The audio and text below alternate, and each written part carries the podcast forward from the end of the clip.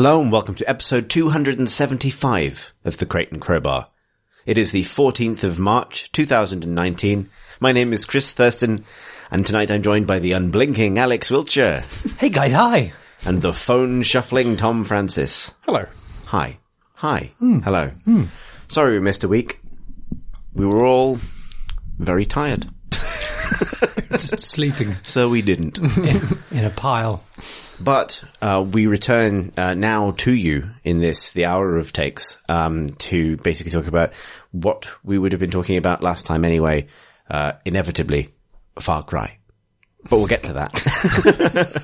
and before we get to that, we should talk about some news. There's been quite a bit of news. But we're gonna we're gonna zoom in on uh, the sudden appearance uh, of Dwarf Fortress on Steam Yeah. and other platforms. I think itch as well. It's weird because, um, yeah, also itch, but it's not out on either of them yet. And it's, Oh. it's, um, its date is listed as time is relative, which is like a fun joke on how long it's taken. But then it's not like Dwarf Fortress is not unreleased and it's never going to be finished. Like they've said, it's just Yeah. an ongoing thing. There is no release date. So it's weird because the, the, the, uh, availability field in Steam seems to be sort of talking as if it will be out on Steam when it's done, but that's not obviously uh, Ever. the case. Yeah. And in fact, they even advertise that as like, this is an ongoing thing forever. Um, Well, apparently there, there's so quite I a guess lot they, stuff. they're just talking about like the differences in the Steam version. Yeah, there's quite a lot of stuff in this one. There's a tile set. I think the obvious sort of because the the promotional pictures on Steam are all about the graphics, and um, obviously tile sets have existed in Dwarf Fortress for ages, but apparently there's loads of new sound and compatibility stuff going on. They've modernized it to the 90s. Zoomed into Windows 3.1. Yeah.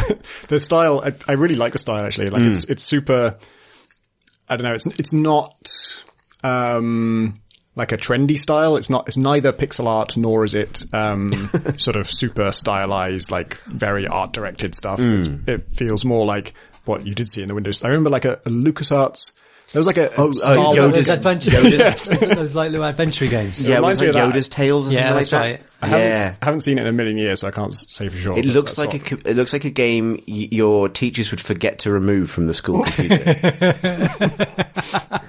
yes. And it's like the fact that the, the, the, the dwarves obviously are kind of like flicking from, from grid location to grid. Yeah, There's no smooth kind of Yeah. walking between things. It's all, I wonder if But that is like that's it's gonna it'll get me playing it, and I've I've fired up Dwarf Fortress before, and I've you know, given it a go a couple of times, but I never got anywhere at all. Like, um, well, you can look forward to that all over again. yeah, that's very likely. Um, but it's just like the barrier, the translating the ASCII characters into stuff into things in my head was too much work for me to also get over the hump of also pressing every key on the keyboard and figuring out how the hell the actual mechanics work and like it's harsh in every direction all at once. And now, and I knew there were graphics, there were tile sets, and I was always kind of thinking, oh yeah, someday I should like hunt down, try and find out what the best one supposedly is, and then download it and check that it works and all this stuff. And developers just coming in and saying, no, this is the one, this is the right one, that solves it for me. It's like, okay, I will play that when it, when it's ready. yeah. It's funny that I've, because I've been following Dwarf Fortress a fair bit over the last couple of months. I don't know nothing. I just was, I'd always, always meant to play it properly. And then I underst a few years ago, when Ri- RimWorld uh, first went into early access, I played that and then realized, oh, hang on, this is, this is how Dwarf Fortress is meant to work, isn't it? Like those paradigms of, of, of marking places that your autonomous little fellas are going to go out and do stuff in. Um, so sort of this non indirect kind of play that it, it, it, it's, it's based on, um, suddenly actually made sense. So, and I finally got around to actually playing Dwarf Fortress and I have been for the last couple of months and, um, I actually found it a lot more, like a lot more friendly than I ever expected it to actually. Um, but only because Rimworld taught me how, how to think Right. about it. So that would probably be the best tutorial. Honestly, is the best tutorial. um, but, um, I've been sort of following the news around the game and, you know, all this time every is it every week or is it two weeks? Um, there's like a, a, a an update comes out of the Tarn and Tarn Williams and Tarn Williams Tarn Tarn Adams? Tarn Adams. That's it. Yeah. Um, where Comes out of him. The update. you can't help it. Issues when Might as well release it now. It's here. but like most of his focus right now is is on the kind of like the world building aspects where you know hmm. the sort of the stories that the game develops in the background that often you can only ever see through looking at the history of the world of which like it's quite difficult to actually see. You can't see it within Yeah. your game. You've got to go into your save like with another tool or you use Inscribed on this coin is the story of a time a cat lost its eyelid because it trod on a earwig or something. yeah, yeah, yeah. And like he's like he's into crime at the moment, like sort of like goblin crime and sort of thing going. I'm really into that. Necromancer crime, uh, and like so it's interesting that sort of at the same time, quietly, like this sort of this push to the probably the most populist move it's ever had. Yeah, I was wondering um, wondering has been happening. I I noticed it's published by Kitfox. Do you know? Are they like? Are they the ones sort of doing it? Are they are they the ones actually kind of adapting it? I know that Tanya, Tanya X Short, who is who is Kitfox, or is at least the founder, I Yeah, think, um, she's she's been the person bringing together the team that's actually put it Right. together. So I don't because it seemed think it, that kind of made sense to me in that this uh the fact that they'd never done uh a tile set for it or commissioned a tile set for it didn't seem like um seemed like they didn't want to basically like they they had said something in an interview that gave me the impression that they just weren't interested in going that direction and so it makes sense that like an outside party came in and said look Fucking RimWorld is massive on Steam. Prison Architect is fucking massive on Steam, and they're all riffing off what you're doing. And let us just handle it for you. And um, I can see that being a lot more appealing to them Yeah, than, than like doing it themselves. And the person, the people doing the um, the tile set are like massive tile set community members. Like they are the makers of the key, Yeah. the key tile sets, and Meph in particular is a, like still putting out, you know, the the the user, you know, user made stuff at the moment. Like he's probably the most active person. Yeah. Yeah, that's right. I, I, mean, I agree with Tom though that like, I think the, the sort of the double barrier to entry of Dwarf Fortress of like, if you want it to be easier, here's the additional layer of modding you need to do, which is sort of like, Yeah. you know, is only easier if you already know how, mo- like how to mod something or, you know, there's a lot of barriers to entry stuff there just from a basic position that See, great I don't- have you don't the have to mod it. Like weirdly, like it's it's about like honestly, I think that, that a lot of that stuff is is a bit of a is a smokescreen. Like, yes, there are some things that kind of make actually quite hardcore aspects of the game easier, like don't want- management of jobs and things. But actually, the biggest, the most important thing for you to do is is just is for anyone new to it is to understand the paradigms, and that's in RimWorld. Like, and and actually, a lot of the mod stuff is for the in-depth, complicated Right. forms Yeah. of play. I'm just talking about being able to see and control. Right. Like that's a, you know, being able to pass what's going on relatively easily so that you can get to that point is the, is the thing that's not necessarily, it's Yeah, just good to have an out of the box solution for that. Like in the ASCII version, you're moving around like an ASCII. I mean, you're sort of moving a cursor that's on an ASCII grid, right? It's not. You're not pointing it. Smoothly. You can, So, you like can, mouse movement is you can, you can, ha- you can use my mouse with it and point at stuff. Yeah, but I mean, like, is it moving the cursor one tile at a time? No, well, on the mouse, on the mouse, no, but, Okay. but, but yeah, if you're, if you're using keyboard, which is probably actually the easiest way of using it. it is like, but I, I don't know how much easier it can be because the whole thing about it is that you're in this 3D world. Um, but because it's really hard to see things when, when it's enclosed in a mountain and it's multiple levels, you know, it's, it, the, the, the ASCII approach is to give you as just a slice of the world and you can move up and down the slices or the layers of the world as a result. Like it works in Minecraft because it's first person and you're playing the game from a perspective of someone in the world. And, but this is, uh, a management game where you're meant to have omniscient awareness and I don't know how much easier it can be. Like there are all these, there are, there is a big mod that allow, that gives you an, an, uh, an isometric graphical view of your world.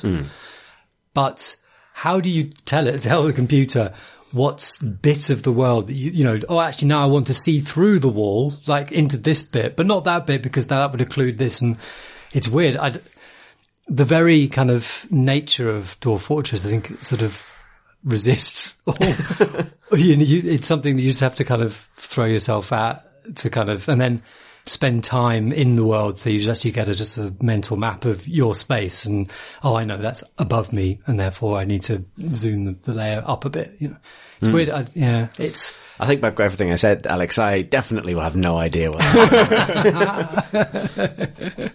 Good to know. but you like making, like seeing little gnome, uh, dwarves making I- coins with cats' faces on them. I'd love, I'd love that. I'd love every part of that.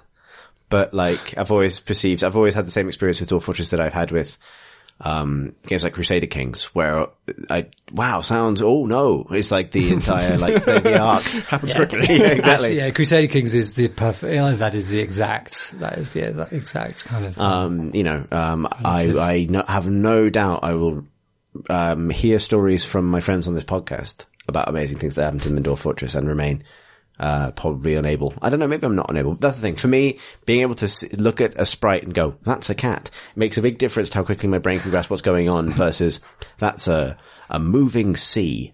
You know what I mean?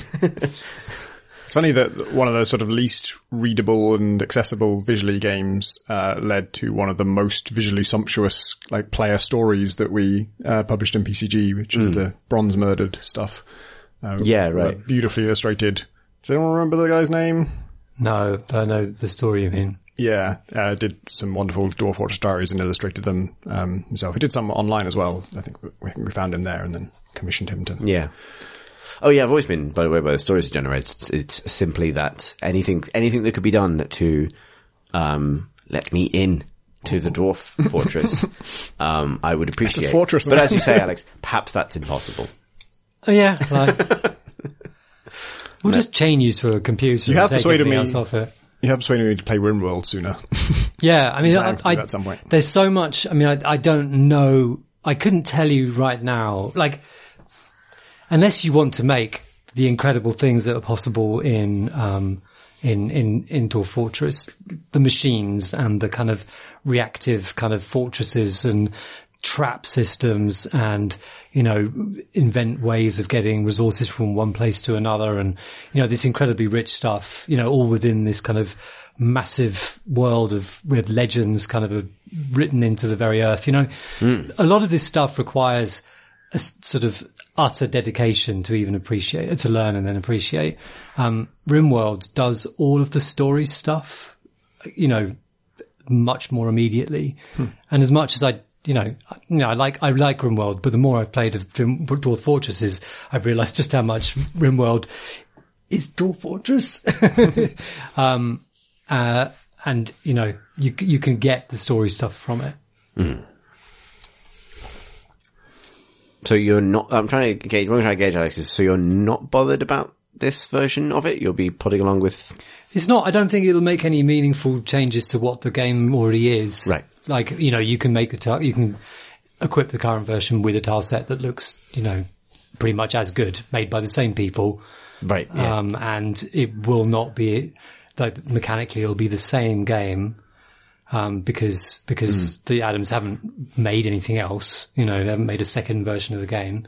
Like, I, well, I would assume it'll have some nice sounds, but then, yeah, I know what a cat sounds like.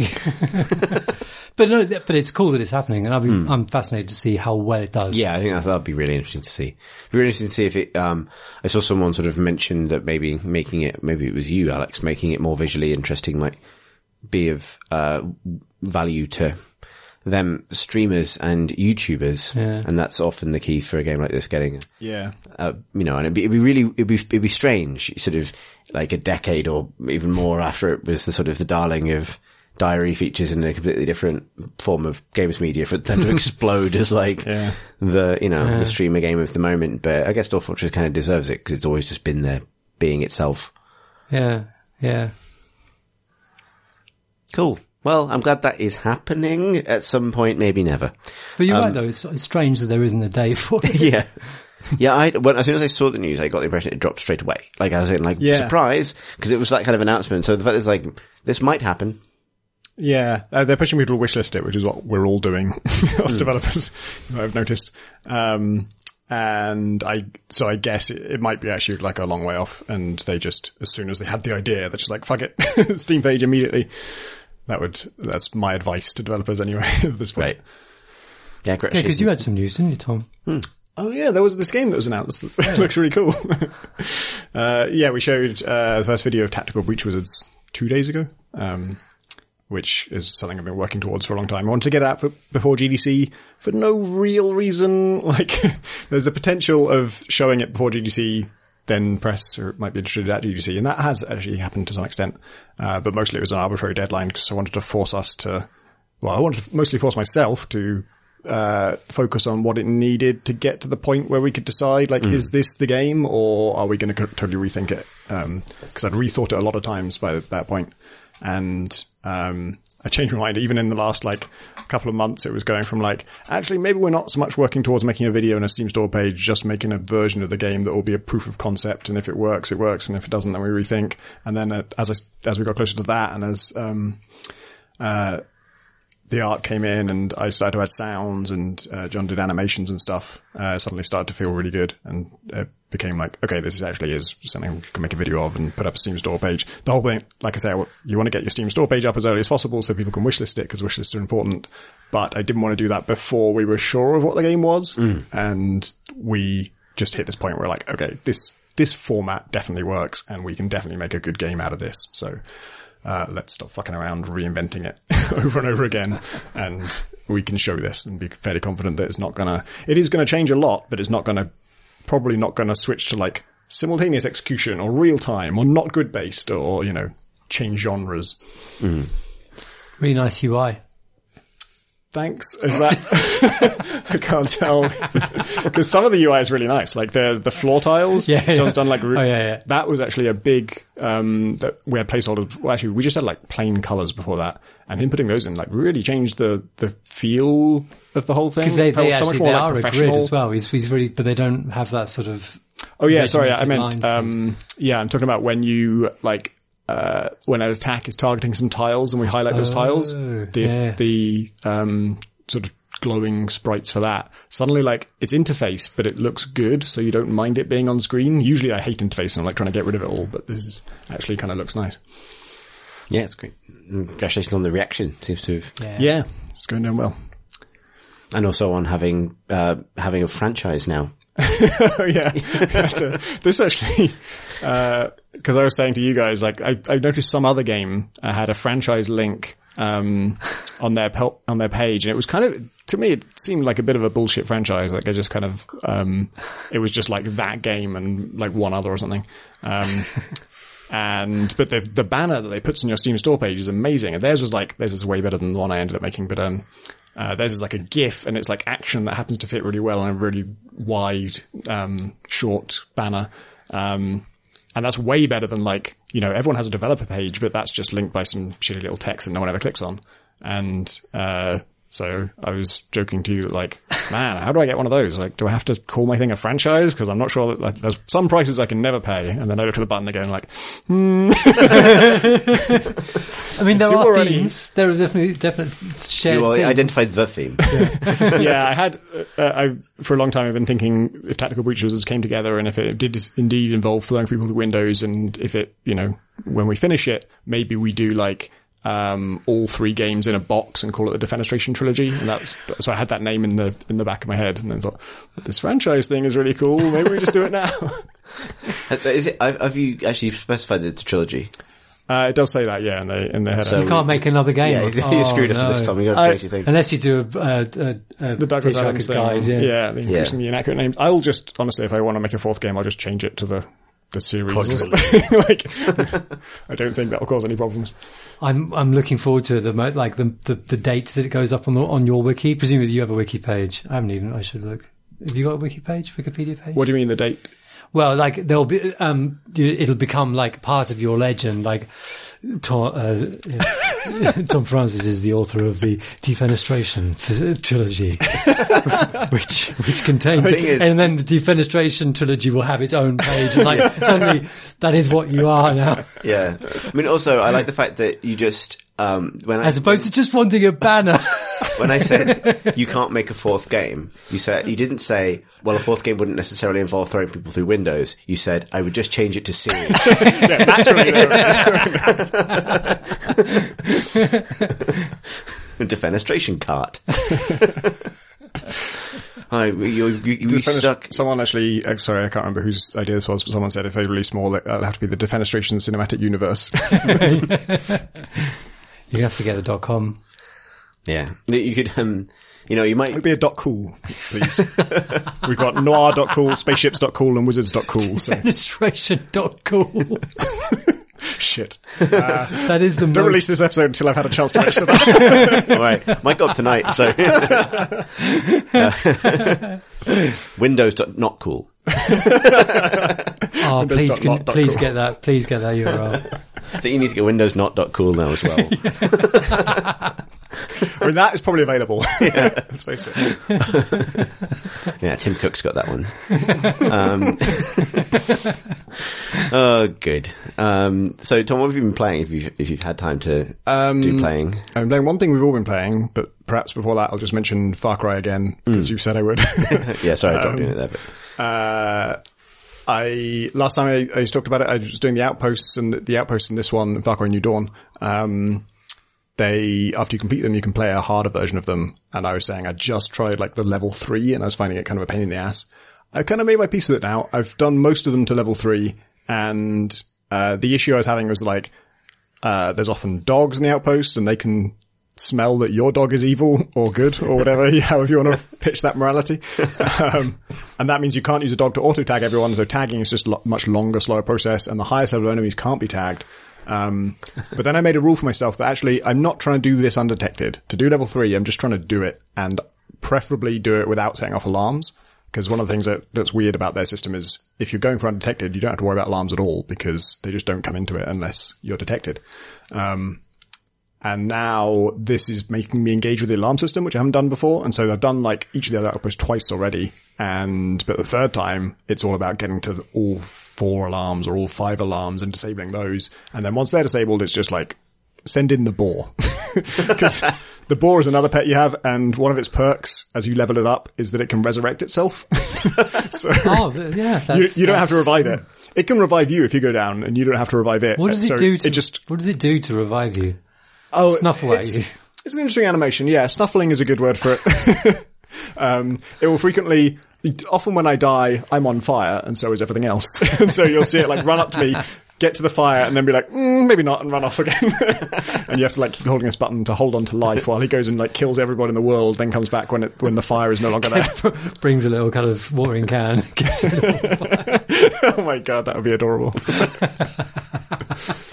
There is, I did, must admit, I laughed out loud at um, one of their uh, related barks to the boar, which is you'll just send them into because you can direct your buddies, including the boar, so you can give the boar a specific real space location to go to, and uh, he will go there and, and deal with everyone. So I'll like put that marker inside a house or something, and then just listen to him goring everybody. And I just heard one of the guards yell, "But I'm a vegetarian." Uh, so yeah, like it's quite fun just to if you, taking out the alarms is difficult and a whole new stealth challenge, and also usually I can't um, use a dog and the the four those boss enemies that you can't tag. That Clint means there's, Hocking is rolling in his grave. there's more uncertainty. Clint Hocking isn't dead, Alex. Unless a grenade has rolled down a hill recently, but we don't know that. Sorry, something you were saying. Sorry. Um, uh, so yeah, it's a new stealth challenge, and so that's kind of fun. And then you get kind of like it's kind of just cathartic to not have to worry about stealth for a little bit, ju- just at the end. Like once you've done the hard stealth part, like all right, fuck it, bring in the boar. I'll while they're all focusing on the boar, I snipe them from behind with the, the bow and arrow. I have a glowing bow and arrow now, like a, it's almost like it's from Tron, um, which I think is a Blood Dragon tie-in, but um, I didn't play that. Uh, or I only played the tutorial, which was a t- parody of how bad tutorials are, and in doing so, it was the worst tutorial I've ever played, and so I never got through it. um, but yeah, it's fun. And also, uh, I didn't mention the excursions, which I thought, like, I'd heard about this, and it was like they fly you out to some special location. Did I talk about this? No. And I thought that was going to be a story thing because I thought, oh, the reason you'd want a big set piece in some special location is for story reasons. But actually, it's the opposite. It's it's like replayable, semi-randomized missions. And the first one I did in was like, kind of like an enclosed area, like first one I did was a huge ship, um, like a battleship in a dock, and you start on land, and then you you figure out how you you scout it out and figure out how you want to board the ship. There's loads of different ways How you you can want to go. board the ship? Actually, yeah, it's it's you can't. I usually don't have companions with me, but I'm not sure if that's a, a strict rule or if you can bring them. But um, the cool thing about it is you're just trying to get to a package, and that's all you got to do. Or once you got the package, you then got to escape. Um, but the cool thing about that is it's this big, complex level, and you don't have to take everyone out. You're not. It's not a linear design thing where you're going to be sent past every enemy, and so you have this weird and really fun thing of like just skipping most of the level. You just if you can see a way to get to the package and not do like eighty percent of the of the level, you just do that, and that feels great. And you don't get to do it at outposts because do you not feel the guilt though? Well, you, it's replayable, so you like like the outposts. After you do difficulty one, difficulty two is unlocked, and then you go Right. back and you, and the package will be in a different location, and um, the extraction point will be in a different Oh, location. fair enough. Yeah. um, and also just just for a change, it's really nice just to just to focus on the the actual objective. That's kind of a rare thing in games. You rarely actually get to. It's it's rarely literally true that if you can just do the objective and get out, then the game will let you and and reward you.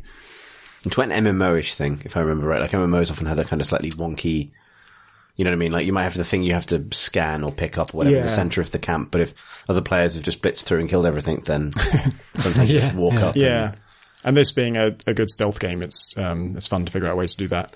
Um, and one of them is a huge bridge, um, uh, like actually two really wide bridges that like people are living on. It's kind of like a shanty town on the bridge, and you're trying to get across the bridge to where the package is on the other side.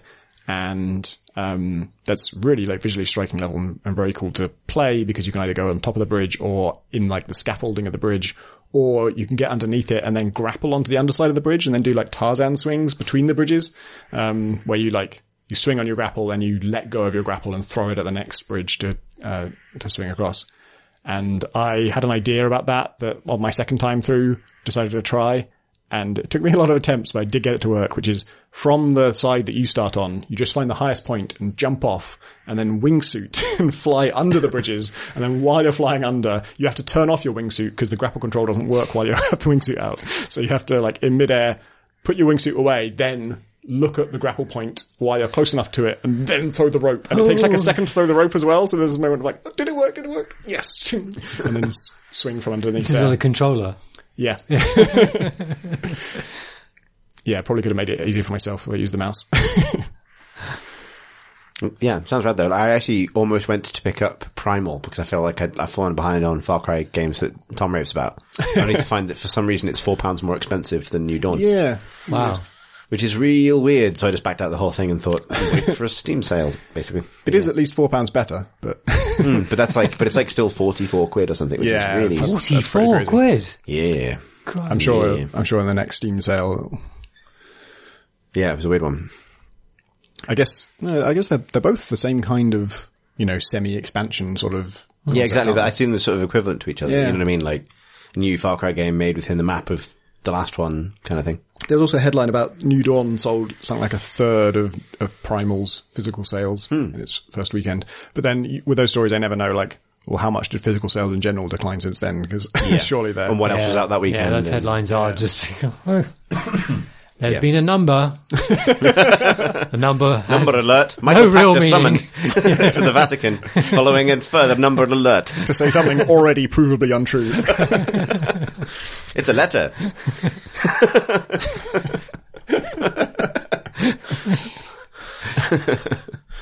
Alex, you've been playing uh, the game that I keep accidentally calling Hyperlight Drifter, but don't do that to you. Yeah, I, I've been calling it um, Hypnospace Cowboy, but it's actually Hypnospace Outlaw, Hmm. uh, which is cool, which is nice.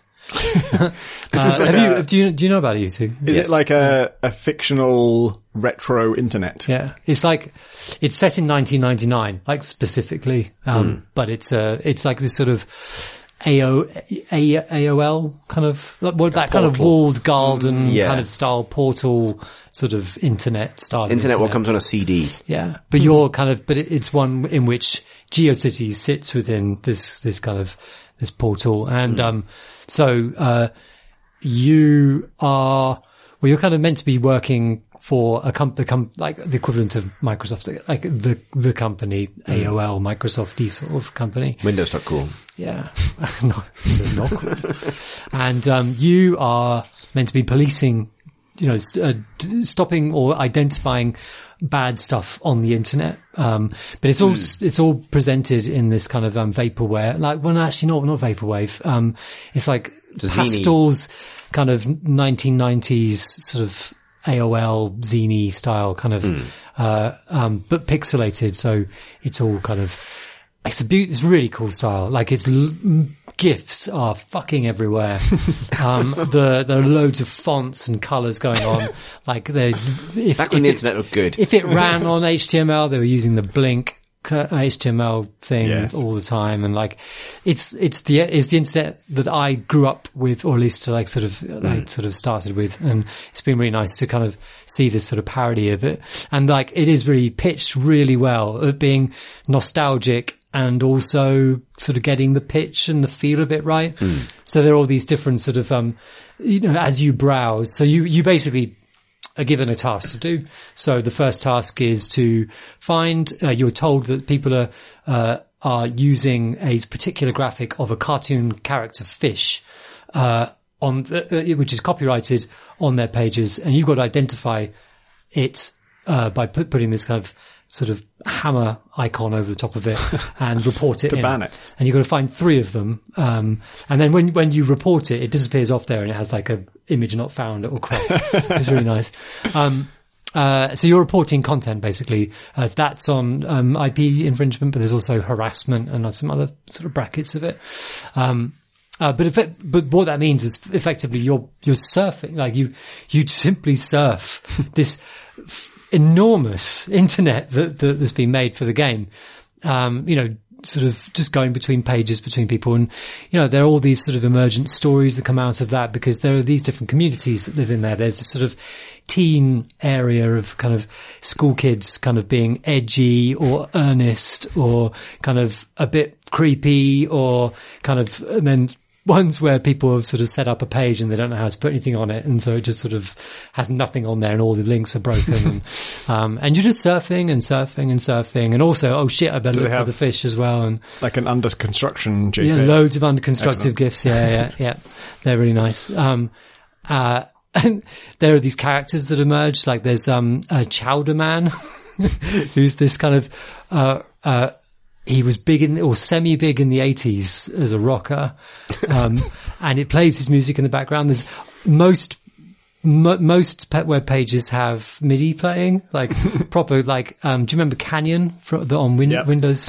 like that Yep. kind of MIDI. Like it's so good. It's just like, oh, my God, it's coming home. Uh, but then some of them are really, really scratchily kind of, um, encoded kind of, uh, sampled music, like, you know, full, you know, sort of WAVs or whatever it would be. um, and Chowder Man has that on his, his page. Uh, and it just shows his history and he's a very deeply sad man. And, and like he has a sort of a section where he, he addresses, uh, um, reader comments where they're also saying that he's washed up and actually no. And didn't you have to sell the chowder copter? No, I didn't actually, you know, blah, blah, blah. It's like sort of defensive and sort of like revealing more about themselves as a result. And like, it's just full of these little characters, um, uh, sort of from all walks of life. Um, it's been, it's interesting as well because I've, for me personally, because at the moment I'm writing, um, a book about the sort of old, sort of 80s uh, computer systems, you know, like the Merlin Tonto and the Super Brain These sound made up, to be honest. and the the Thomson MO5. Uh, they're all real computers. Uh, and um, um, and sort of googling around these computers like brings you into this kind of world of computer enthusiasts of those kind of computers, and like they they do not style text and it's all just Yeah. sort of pure HTML and hmm. pictures and like slightly mad li- lists of links and kind of very questionable sort of facts and like it's and it's it is delightful to see sort of naked enthusiasm kind of come through or like where the mannerisms of today where people are quite savvy about what they reveal about themselves through how they, hmm. you know, what they put on the internet. Like that isn't there in the, in, in the pages I'm looking at for the book, but it's also not there in, in these, in, in Hypnospace Outlaw. And it's been really fun to sort of remember that, that they realize that there is bits of the internet that's still like that, that are still have live my- and I had my home address on my website for like three years. Like, Not accidentally. I was literally just put it on there. Did find me here I am. Good lord. Oh, that's beautiful. Simpler time. Um, uh, the the game itself is um like I think that it I I haven't I've maybe played for two hours now and I'm on maybe through the third or fourth or maybe the fourth exercise I have to do. And I cannot find any of the example of the thing that I got to find. Um, but it's that's okay. I'm having fun sort of um, browsing. But in some places like I was asked to find some harassment cases and like you know and it's it's, it's done on a light the harassment here is not kind of overblown I was going to ask you, like, how, case how sort of sensitively it, in this case, it's like this sort of um, this very this um very uh, edgy teen who's sort of like saying nasty things about people because he's just wants to be seen as edgy, and he does comics of kind of it's like. You know, and Yeah. like this guy's fat, and, and it's like it's that that kind of harassment. It's not kind of haunting harassment. you know. not the, the horrors that would follow Web oh. Horrors. 2.0. No. Well, maybe, maybe that's what happens later on. But um, I just sort of, you know, that could be harassment, and like, no, it's no, it's not harassment. And so it has that sort of, you know, you've been asked to find something, and it's a bit fuzzy as to what exactly it's looking for. Um, and then also you're kind of finding needles in hays- haystacks, which is sort of fun for now because there's so much to look at, um, which is rewarding of its own, uh, uh, you know, of its own back. But whether that will be sustained over time and, you know, is there much more to find? Like how much more internet will, will open up over time? But I, I understand the questions we were asking in 1999. one of the things I understand is that the like your role, like obviously you as this sort of you know this content police person, uh, you know your relationship with this company becomes you know, ob- you know it's fairly obvious that it's all a bit dodgy because you're getting rewarded in coins for this. So, which is actually an element of it which doesn't really ring with me. So like, you know, as you identify each thing, like little coins shower down and you get rewarded for it. Yeah. Um, which is a very modern Yeah. thing. yeah, Bitcoin wouldn't be invented for It's- another. yeah, yeah, exactly, exactly. Like, and then just you know, sort of gamification stuff, which yeah, just it, it Yeah, was like everything right. is quite pin sharp, and that is just not of that time. Yeah. I remember, like, sorry. it's a gone Tom. Uh, it feels a lot like a papers please type setup where you have a sort of menial job, but there's more going on. Yeah, that's that, that's exactly it. And um and with this, there's it it actually its very medium is is really good at telling stories. You know, the ones I've been talking about already. But I'm sure you know. So, for instance, one of the so at the top of each page, there's like my thoughts, like a little bit, like a line where some of you, you know, like a LiveJournal style um, thing.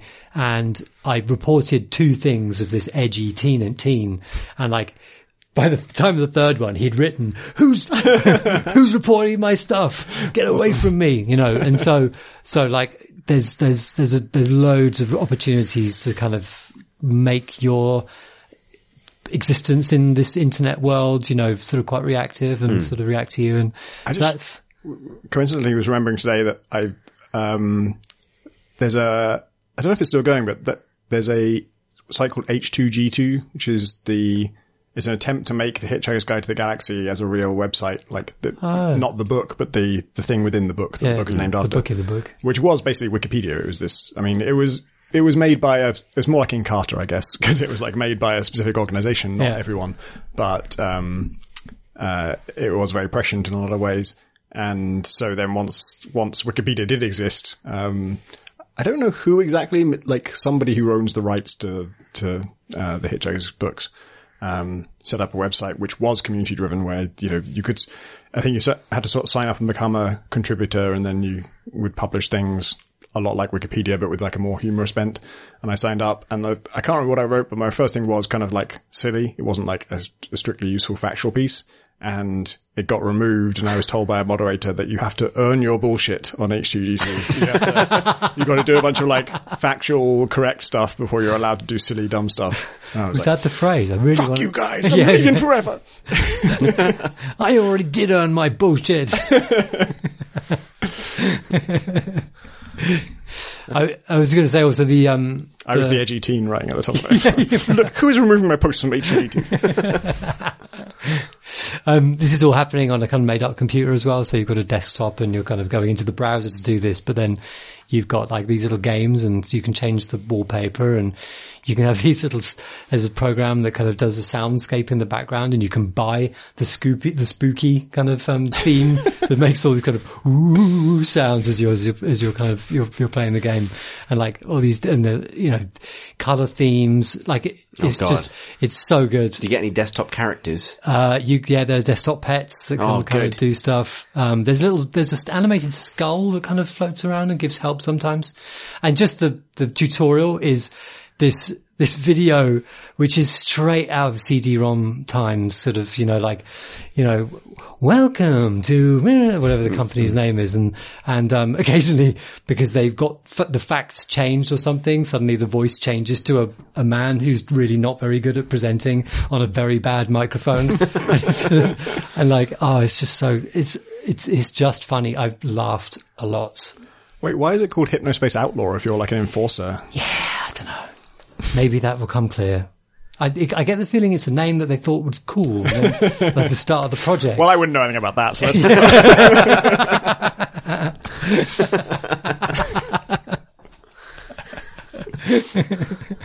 so yeah, good. It's good. Hmm, lad. What you play? Me? Ah. Hmm. I play Devil May Cry 5. Devil is Cry. No, that's the game we're about to talk about. Um, uh, so yeah, I've been playing Devil May Cry 5. I appreciate Tom Senior spoke about it when he played it at a preview stage, I think. Uh, Tom's played loads of it now and reviewed it for PC Gamer. And I think my take on it has benefited a bit from talking to him about it earlier in the week when, when he came over to do Minis Monthly. So I'm saying that just so that, um, the quality of these takes, is the, and the, the credit and maybe even the blame can be split. Um, because I've had a bit of a weird time with it. I think it's a really, it's, it's gotten, it's getting great scores across the board. And I think it's certainly true that, um, Capcom are having a really good run at the moment. You know, like, um, with Resi and Monster Hunter last year and things. There's a lot of these big series kind of making these sort of, I would say that one thing that they're very different games, obviously, but, um, something that Monster Hunter Ultimate and, um, Monster Hunter World, sorry, and, uh, Resi 2 reboot have in common or remake have in common is they're both really successful at taking uh, a pretty well in, in Resident Evil's case, it's definitely a kind of classic game or a classic formula. In Monster Hunter, more like a kind of maybe not it's not old enough to qualify as classic, but certainly sort of niche, you know, sort of very particular game, and find a way of just putting it in front of loads of people and kind of making it something you can appreciate without maybe having requiring any prior knowledge. And so I think simply because of that precedent, not because of anything Devil May Cry 5 promised, I kind of went to it looking for that as well. Like it just simply because of Capcom's recent run. And it is resolutely, I think, not that at all. And that's kind of an interesting experience because I've actually, you know, a decent memory of three, four DMC to the extent that it counts and now this. So I'm sort of really familiar with it. And even then I've been taken aback by, uh, I think how, um, how much it holds you at arm's length if you are not a mega fan. And, and so, um, I want to qualify this by actually, before I get into that stuff, and cause I appreciate that that's going to sound pretty negative. I think it's a phenomenal action game. And the point of a Devil May Cry game at the end of the day is to be put in an arena with a bunch of enemies with interesting behavior patterns and then be given a bunch of cool tools, um, with which to dispatch them in a stylish way. Like actually, I was thinking about it. Like, and I was playing. I've been playing it a bunch this week, and I was playing. I played it uh, a, immediately after watching your Tactical Breach Wizards thing, Tom, and it just got me in my head that like, I think there's a universe where you like these games because, you, but the difference is you would want to be able to pause. Right? Like, it's the same thing of, of having this tool set and this vastly expand, in any of, any game like this, Bayonetta, things like that. The thing that separates them from a, another third person character action game like a God of War or something like that is the, um, there is a, a legitimate sort of sandbox, um, uh, uh, I don't know what the word we call it, legitimacy almost. Everything can interact with everything else and it rewards you for chaining things in unexpected directions. So, Um, you know, I know Tom talked about it when he was on the pod, but like obviously you've got three playable characters in this and they're all really meaningfully different. And, um, as you learn to, and initially obviously there's this sort of the daunting complexity of mastering movesets and things, but enough of the controls are consistent character to character that you eventually learn the kinds of things that are possible. And then it consistently rewards you for, um, experimenting. So, you know, Dante, who's the main character of Devil May Cry, but the third character that you get access to, um, has sort of just a shitload of weapons. Like it's, it's, you know, the thing that I would say they've done with this and, and, um, it's, this is, Tom pointed this out to me and then I got deeper into the game and it's really true is just the amount of stuff. Like it feels like the first thing they made was the combat sandbox and that amounts for like most of the game's development is just what happens in a white box where you are fighting some demons and there's lots of different kinds of demons and you've just got so many weapons and they do totally different things. So, you know, you might have a sword with a dash attack that can, you know, that you can be used for covering distance and covering distance interacts with the game in loads of different ways because it has this fundamental relationship to enemy patterns and which way enemies are facing and all of this stuff. And then, you know, uh, for Dante alone, it would be uppercuts with a punch weapon and then switching that out in midair for a weapon that is two halves of a motorbike that you then mash with people with and then switch that into the sword for a combo and then you switch fighting style on the other one. So you're in the gunslinger style which allows you to do a, a like a like 360 degree shotgun blast thing that knocks people back in a particular way. And the the way you play this game I think if you are very good at Devil May Cry I've never been amazing at it is you play it through once and then you just you know, hone it and hone it and hone it and hone it. And they haven't yet released the kind of endless time trial stuff that Devil May Cry traditionally gets, but that's its end game and that's kind of its destiny. And that stuff, like, it's genuinely great. Um, What are the time trials? um, it- it's called Bloody Palace. Uh, I'm sorry, I, I meant, not, did I say time trial? I meant like, um, score attack, thing, arena, sort of, you know, like just fight in an arena. More like the Arkham. Yeah, that's Yeah. What, that's how I played the Arkham games basically. Right. just those over and over again. So, um, and, and not that like the, you know, um, maybe, well, I'll, I'll, I'll try and feed this game into the, the Tom Francis barometer because I feel like I could sell it to, if I was to sell it to you, that's how I'd sell it to you, right? Like it's like, it's like the Arkham games, but I feel like the Arkham combat system is more like a rhythm matching game in that you are asked, you're matching inputs to some extent. There's a, there's a, there's a correct decision almost all of the time in the Arkham yeah. games. Um, whereas in, in this, there isn't necessarily a correct decision. It's about how you want to use the palette of options available to you. And those options vary based on different characters and, and they are super cool. And sometimes the options are so cool that you want to use them even though maybe they're not optimal just because it's fun. Like, um, Nero's whole thing is that he has interchangeable right arms.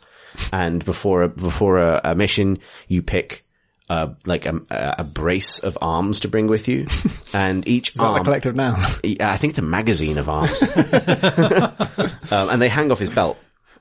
And then, um, and then each arm has like, is basically determines what the, the, um, the B button or the circle button on the PlayStation pad does.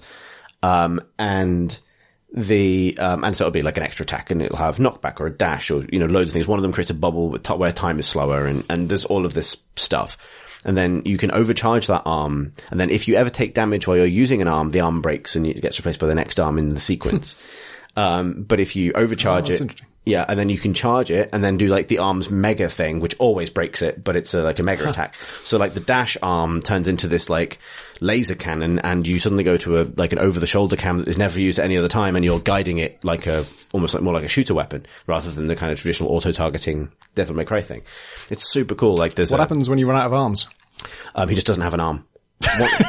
Use your left arm, I guess. Well, I mean, because you also have sword and gun attacks, which Right. like, so you're, this is not your, it's like your special weapon. So it's like, you go back to using, you also find them around the level for some reason. Um, and so that's like the, the heart of it. And it really is great. Like it looks phenomenal. Um, the animation's amazing. Um, uh, it's really, it runs really, really, really smoothly and, and feels really, really crisp. Um, and I really, really like that about it. Um, I think the other layer of these games, however, is presentation more generally. And I realized going into this that, and I got into these games with Devil May Cry 3 and 4, and then after that came Bayonetta, uh, which I adored, and I still do, and it's still my favorite game of, of this type.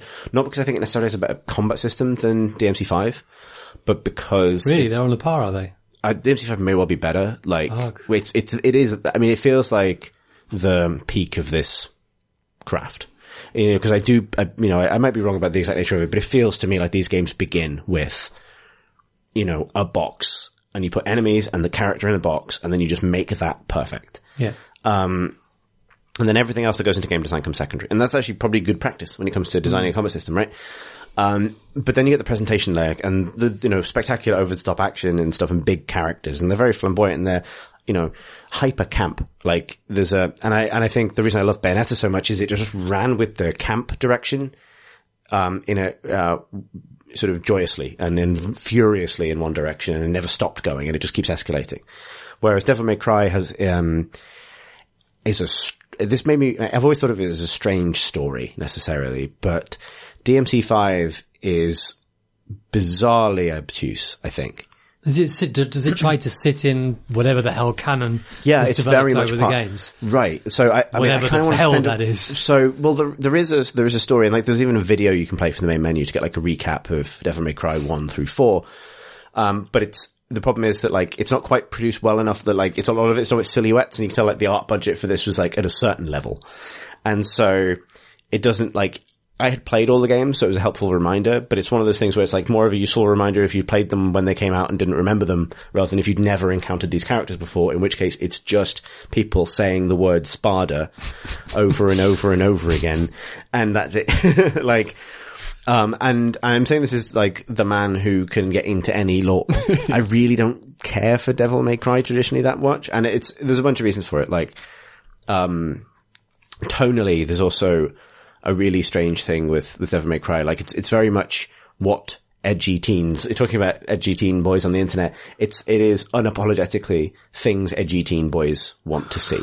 and it actually feels remarkably regressive in that regard now. Like, um, so, you know, it's, it's, but also it's all done, it's, it's a strange thing and it's hard to encapsulate how weird it is. It's, it's very, it feels very dismissive of the notion that it would tell a story, if that makes sense. Like, it's like it's sort of, its tongue is sort of in its cheek, but not so much to not make you watch a cutscene every couple of, par- every couple of corridors Yeah. and and it kind of wants you to kind of um be cooler than it if you know what i mean like it kind of like it wants you to kind of cool like not not not don't care too much about this but also they are lavishly produced cutscenes. Mm. So it's this strange kind of not sure how to feel. And I say this is like, I feel like I'm going to attract the eye of the DMC community, which is rapidly, you know, enthusiastic about this stuff. But like, it is kind of bollocks. and, and I think DMC5 is having fun with how just obtuse you can make it. Cause it's told, so the three, there are three characters and everything is told, and the story is told through, um, with many, many time jumps. And they're extremely specific time jumps. So the game begins with like, it's like May 15th, 7.02 p.m. And then you see a very specific thing that happens, which is actually sort of like the middle of the story, really. It's not, it's not the end and then you're going to get back to this point. It's not the beginning. It's like, it is almost an arbitrary point. and, and you are Nero and the new character that's introduced is V and Tom's talked about him before is the, the guy who reads from a poetry Hat. book. Is that the hat guy? He doesn't have a hat, but he reads from a poetry book and has a panther and a bird. It's, it's good. It's got a lot going for him. And he encounters, and you encounter basically the entire Devil May Cry supporting cast in this opening, which includes, um, Devil May Cry's, uh, two prominent and fucking awful female lead characters, Trish and Lady. Oh, they're from previous is- games. Yeah, no, aren't I mean, it is. This, this is all of the lore at once, right? Like, it doesn't get, doesn't, hasn't lost anything, right? That's the girlfriend that the janitor in Scrubs seems to have made up, and then when JD checks, actually there is a lady called Lady. yeah, right. Um, and then some stuff happens. And then you skip m- forward a month, and now you're in London, but like pretend Devil May Cry London. And, uh, you're introduced to a new character, uh, Nico, who has some moments, but again, the, I mean, God, the, the presentation of women in Devil May Cry is just an entire thing that I don't want to get into because it's, it's, it's trash. Like there's no way around it really. it could be chic trash and still be trash. Um, and then you go forward in time. Then you see the same mission from several different perspectives, from a couple of different perspectives, playing as V and N- Nero. Then you go back in time. Then you go back forward in time, and then you sort of and you then you go. Obviously, you're going. You're, at a certain point in time, but the character is experiencing flashback, and every, and also the way it's written, it's written in a way where characters are talking at each other, but mostly seem to be talking in almost complete non sequiturs half the time. And the other thing is that uh, Nero, who is the main character in Devil May Cry 4, who his previous issue was you kind of like, why have they replaced Dante with a different Dante? This um, a different, a smaller, a smaller Dante, A blue Dante. a blue Dante. Why is there a blue Dante? And because Devil May Cry 4's issue was you played through it as Nero, and then you played through the entire game backwards as Dante, and then you got to the end. Um, so it was like, okay, well, blue Dante. Nero's thing was previously that he was like, to the extent that personality really matters, it was like he's like slightly more earnest. He's like younger and he has this, you know, um, you know, girlfriend that he's in love with and things. And it was a bit, it was, you know, a bit of a, too much of a damsel in distress story, but he had, a, there was a bit of like, there was a bit of sort of like earnest heart to Nero where Dante is the sort of wisecracking Han Solo-ish, um, um, sort of too cool for everything guy. And in this, they seem to have given Dante, a, um, Nero, sorry, a complete personality transplant and a haircut. And Dante is now, Nero's very now very difficult to tell apart from Dante, except the fact that Nero is now weirdly like the Dante from the Ninja Theory Devil May Cry game. Down to his, the way he dresses and the way he looks. And I don't know if that's deliberate. And everyone in the game is always talking about how useless Nero is. Like it's a running joke that Nero is useless. That's presumably a comment to the comments is it? about Is it? Four. Is it? Like, he's also kind of the hero of it, so I, I don't know. Like, it's, it's just weird. It's like, it was weird enough that like, it made me doubt myself, because I was like, hang on, did I play a game? Did I miss a game? Because I, I do know who everyone is, and I don't recognize his character because he's changed so much between games that he might as well be someone different. Also, we joined the char- story in the middle. And combined with this, it's actually quite a slow start. It's only like mission five or six, I think, the game really gets going and starts giving you all this stuff. And actually starts, you know, easing off on the cutscenes a bit and giving you sort of chained encounters. There's also a multiplayer mode where two of you are playing the level simultaneously. I don't understand it at all. At all. Sometimes you're asked to rate how stylish your co-op partner was. and I didn't see them. but like, Is this what is this bringing in strangers into your Yeah. game? Oh my god! you sometimes you'll see You them do like, things right, people won't know you've done anything at all. exactly. Um, you know, I, I've seen, I saw them once. I was in a tube station and, and V ran past, like, down a different, like, a part of the level I couldn't get to, but clearly doing his own level. And then at the end it was like, did you like this guy? And I was like, yes. the answer, was the, fine. the, the only, the only response is stylish or do not rate. That's a good review system. and so I was like, okay, yeah, I'm not a dickhead. Uh, yeah, you can have some points, stranger. It's a strange one because, like, I, I would stress like the. It's also, it's also, I think, suffers a bit from. um It's surprisingly drab. The characters look amazing, the abilities look amazing, the animation's great, but it's set in, like I say, this sort of um, blown up version of um, London where everyone's blood's been sucked out by a real big plant, and um, um, it's got that very specific character action game thing of sort of weirdly dreamlike reused geometry. Like, and it, it's inconsistent area to area. So you get some areas get quite a sort of loving detail pass. And some areas, like there's just like two London streets where like apparently every road in London has like four million bollards. And it's just fucking bollards everywhere. And it's the same bollard. And it feels like everything starts off as a, you know, a grey you know, or a white boxed kind of bit of geometry, and then different parts of the game get more love than others in the journey to becoming game. Or it's like yeah, like that bollard lover. Don't he? Like a good place. Yeah, like this one just got whacked with the bollard brush, and and also then there's the the fundamental Devil May Cry thing, which is I I would miss it if it was gone, but I don't know why it's there. Which is this is every gift Devil May Cry level, uh, cutscene that don't make a lot of sense. Then you step out in a cool way onto a onto a street. The camera then takes over control from you and shows you um, a route to the right through a ruined building. The thing you do here is not go right; you go left. You kill a red thing and get the red points. Then you go right. Then you go through that doorway, and then a little cutscene shows you a big red force field over the door, and then a new kind of demon crawls out of the ground. He's got a scythe for hands, or scissors for hands, or two axes, or he spins. And those are all of the things. And then it crash zooms into this person, and it freeze frames, Yeah. and it says like, I don't know, something that's a bit like Latin, but not. And I have, I'm in no place to ever criticize games having things that are a bit like Latin or not, because I like Warhammer. so, it, but it's always something like, um, uh, you know, like, um, Aquila Axis or something, and then then you fight this enemy, and then they're introduced to the enemy sort of set, and, and you fight them for the rest of the game. The best example of this, though, is you go into a, a spooky building where the same bookshelf is on every surface. It's been hit with the, the bookshelf brush, and uh, a laughing ghost with a pair of scissors flies at you out, out of the wall. Oh, I recognise that one from really one of the very Yeah. earliest ones. Yeah. Scissors, Scissor Ghost. Yeah, but I, and um, but I'd forgotten what they were called, and I tried to guess, and um, I, I just shouted, "Mr. Scissors!" and then it crashed to him and went, "Death Scissors." I was like, "Yeah, it is, isn't it?" when you hit on a concept like Scissors Ghost, you don't ditch it too soon. You've got to stick you that don't around. try. You also don't. Gold like that doesn't come along every day. You also don't. You also don't try and play it up too much. You don't. That that one doesn't need a, a fancy Latin name or anything. Like you don't gild the Scissors Ghost. Like, I seem to remember they were serious because they do a shitload of damage. They don't do. You have to break. They're very but once you break the scissors, they die very quickly. Well, that was my one thing. See, I think I think you had Tom interested for a while there, but then as soon as I think it was when you described the way in which all the levels worked, and then I think you lost Tom again. There's, yeah, it sounds like a bit of a bit of a production. It really is like, oh no, it has, it has the thing that Tom mentioned on the last pod, which is a, a mode where all the cutscenes are replaced by footage of the mocap actors doing the yeah, cutscenes, I, have seen some of that since. which it's, is so dumb and it's so good. it's a lot. I was I watched it because I thought it'd be hilarious and adorable, but like it's way too good to be adorable. Yeah, like I was hoping for something It's really bad. professional. Yeah.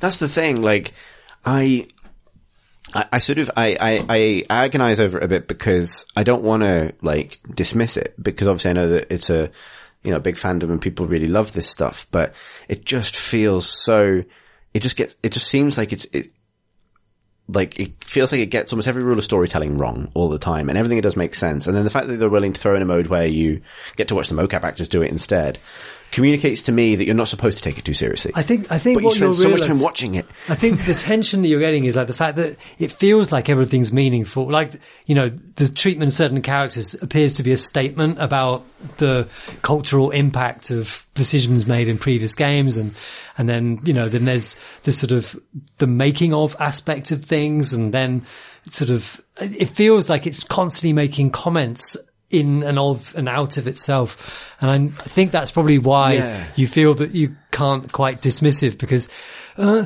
but then you kind It's of start weird- touching it and it all falls to dust. And it might, like, I genuinely, I kind of almost hope it's something I just don't get, and that's despite having played most of the series. Like, the last image of Devil May Cry 4 is this bizarre, bizarre sequence where, like, everything's come back to normal, everyone's happy again, and Dante, Trish, and Lady are in Devil May Cry, which is the name of his demon hunting shop, basically.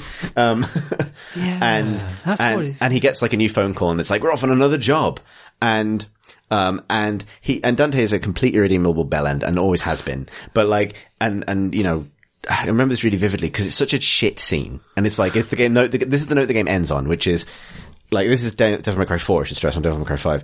And, and Trish says something like, can I come? And Dante says, yes, but I'm not going to pay you. And then they, and, and to be clear, like, Trish and, and um, uh, and no, I think it's Lady who says that. Trish and Lady then sort of like walk off after Dante and it's just like boob vision. That's the only thing the game bothers to show you. They get to the front door of the place, of their own office. And obviously, presumably the mission isn't like immediately outside the office. You know, they're, they're off to hunt a demon or something. And he kicks the door open and then there's this huge, almost like GeoCities GIF explosion effect behind him. and then he just starts firing his guns in the air. And then the game ends. and like everyone poses in slow motion. And it's like, this is a team and, uh, uh, you know, a, a series, um, that I know is robustly capable of taking the piss out of itself because Bayonetta does it so well. Like the first image, one of the first images in Bayonetta is of a very unsympathetic character pissing on the creative director's grave. And that is a, a great, like, there is a sort of like, a kind of cool, like punkish sensibility to a lot of this stuff. But the problem with Devil May Cry is I think it also really wants you to think that the edgy boys are cool. Yeah. And they're really not Yeah. at all. And the thing I really liked about Ninja Theory's Devil May Cry, um, is it was a, a lot more colorful and, but also it had characters that thought Dante was a bit of a dick. So that almost gave it permission to have Dante who was a bit larger than life and an, a bit of a twat because he lives in a world where that's, he's not like worshipped by everyone as literally the coolest man that has ever lived.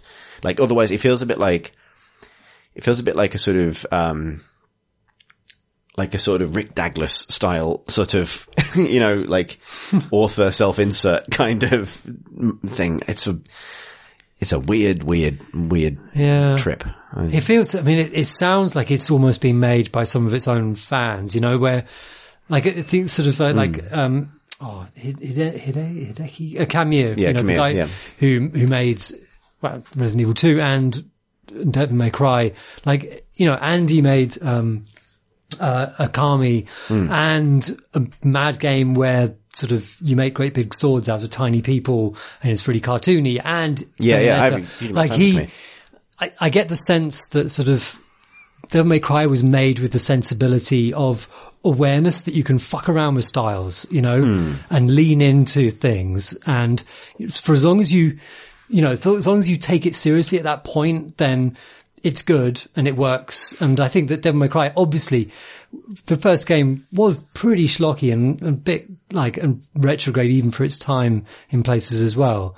But, um, I think that the mistake would be to take that seriously now, like to, to, to accept it that that's what the game is when the game really is what you were describing at the start, which is this amazing sandbox action game. Right, and that's and and so I appreciate that uh, people love Devil May Cry. They probably hated listening to me try and articulate. I think I think it's its failings aesthetically or stylistically, or just feel like I don't get it or whatever.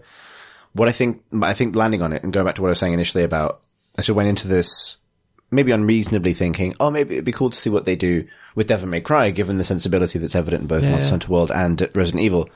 I was surprised by like, oh, I'm barely holding on to my will to keep going with this impenetrable nonsense because I've played literally every other game in the series. I can't, like, would I recommend it to someone? That was the thing I couldn't, like, quite land on, because it's like, yeah, stick with it until mission eight or so, or like the kind of the dreaded beat it once and then New Game Plus is amazing. It's like, I don't know, you know what I mean? Like in terms of knowing that I was going to come on the pod and talk about it, I don't, I don't know if I would say play this over like Bayonetta, for example, which I feel like also expresses what is great about these games and, um, I think, uh, gives you the best of, uh, what these games can do in terms of just visual excess. Um, you know, it's so much more vibrant. I do think, I, you know, I do think it's a bit of a misstep that this is such a grey game, despite being, um, so, you know, uh, action packed and, and lively in terms of movement. It is set, you know, in, in drab London streets and caves and a very, very grey inside of a big demon plant. We've all been playing something else, haven't we? We have, we have, yeah, We're playing Baba is you. Baba is you, unless you is flag. That that is a game you cannot fault for its title being not relevant to its game because its title is like literally in its game and is on almost every level, literally written on screen and is crucial to the game mechanics and you like interact with it. Yeah, man. So this is the um the puzzle game where you push in addition to pushing objects and things around a level, sort of the rules of the level are also items in the level. So the phrase Baba is you establishes that you are the thing you are controlling is a little rabbit creature called Baba. yeah, and each word of that is a tile in itself that can be pushed. Um, and it uses sort of default uh, Sokoban rules, which is like you can uh, when you move into something, you push it, and but you can't pull things. And so if you push something against a wall, you're never getting that fucker out. It's stuck on the wall now. And so there will be in most levels there are sort of what are effectively immutable rules, which are and the way they make they make them immutable, they're still physical objects in the level, but they're just up against the wall, and you can't ever pull them, so they're going to stay there pretty much. Um, and there are obviously like that's the that's the pattern they establish early on, and uh, obviously they eventually play with that, and there there can potentially be ways to perhaps in some way modify the rule that's up against the wall. If it says something like um, water is defeat. That means if you touch the water, you, it's game over. But um, the game, like a lot of these puzzle games, has a uh, an undo button that you can just like step back one move. So it's right, like you're always killing yourself or getting into impossible situations and just rewinding like a couple of steps just to get back. You, uh, the, it's infinite, by the way. Yeah, like the Yeah. the, the, Yeah, not the limited anyway. as far as back as you like. Um, so if it says like water is defeat up against the wall, you're probably never going to be able to pull the word water out from there or the word is or the word defeat from there. But you could if you push the word is up against water, like if it's written down the left hand side of the screen, you could push the word is to the right of the word water, and then you could put the word ghost there. now it says water is ghost. I've And just so- figured out a level. And so you can't change that water it's is that defeat. kind of game, ladies and gentlemen. You can't change that water is defeat, but now you've just said water is ghost. Son of a bitch! All water on the level turns into ghosts. This is not a real solution, by the way, so I'm not spoiling anything. Uh, although maybe Although Chris. apparently it is. Not you. I was just that was that was that was shouting at Baba. And now you turned all the water into ghosts. And what rules apply to ghosts? Well, that'll be written somewhere else in the level, and maybe you can modify those. And so there are just not the last one I did. I actually kind of knew this wouldn't solve the level, but I could see a way to say wall is Baba. Baba is your character. And when you say that, all the wall, every tile of wall Yeah. level turns into you, and your Baba is you, so you're controlling every wall in the A level vast simultaneously. army of babas. Maybe one of them will be near the exit. well, that doesn't solve my problem, but it's cool. But I like that when you do that, like you don't need, like you don't lose if all if one of them loses. It's like they just send loads of them to their death. Yeah. Like, yeah, you can um, sacrificing. If you can find a way to be multiple Babas or be be multiple things, you can just be always like, be multiple Babas. You can have the rule Baba is you and the rule Kiki is you, which is a different character, and then you're just controlling both at once. And That's just a thing. And then you can, uh, if there's a rule that uh, that Bab or water is sink, then you could walk Kiki into the water. Kiki will sink, but it will get rid of that tile of water, and now you can cross as Baba. It's a game where uh, the nature of the puzzle just just flicks between level. Like some of them are Yeah. conceptual puzzles, and some of them are pure Sokoban puzzles, Yeah, and, and I'm some of finding- them are. I'm finding there's a type I like and there's a type I don't. And what the, something that it is is it very similar to um, games designed by Alan Hazelden. Alan has given us a hard time for sometimes saying that he uh, attributing his his game to just him when actually it was a team of people. yeah, um, some people do the sound. And he has a programmer Sorry, and an artist, and, but I can't remember their names, so I'm doing no good. Uh, but uh, his games are incredibly tight and incredibly uh, meticulously designed so that everything has meaning and everything is there for a reason and it's there to teach you a, a single rule.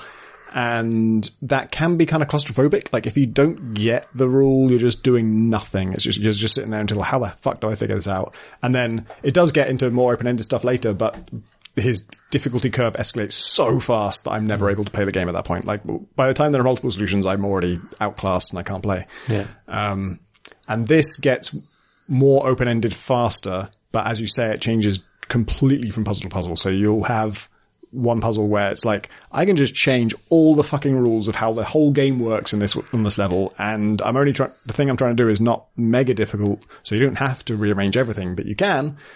And my favorite one so far was, um, uh, I won't spoil like any solutions or anything. It was called Where is the Key, I think.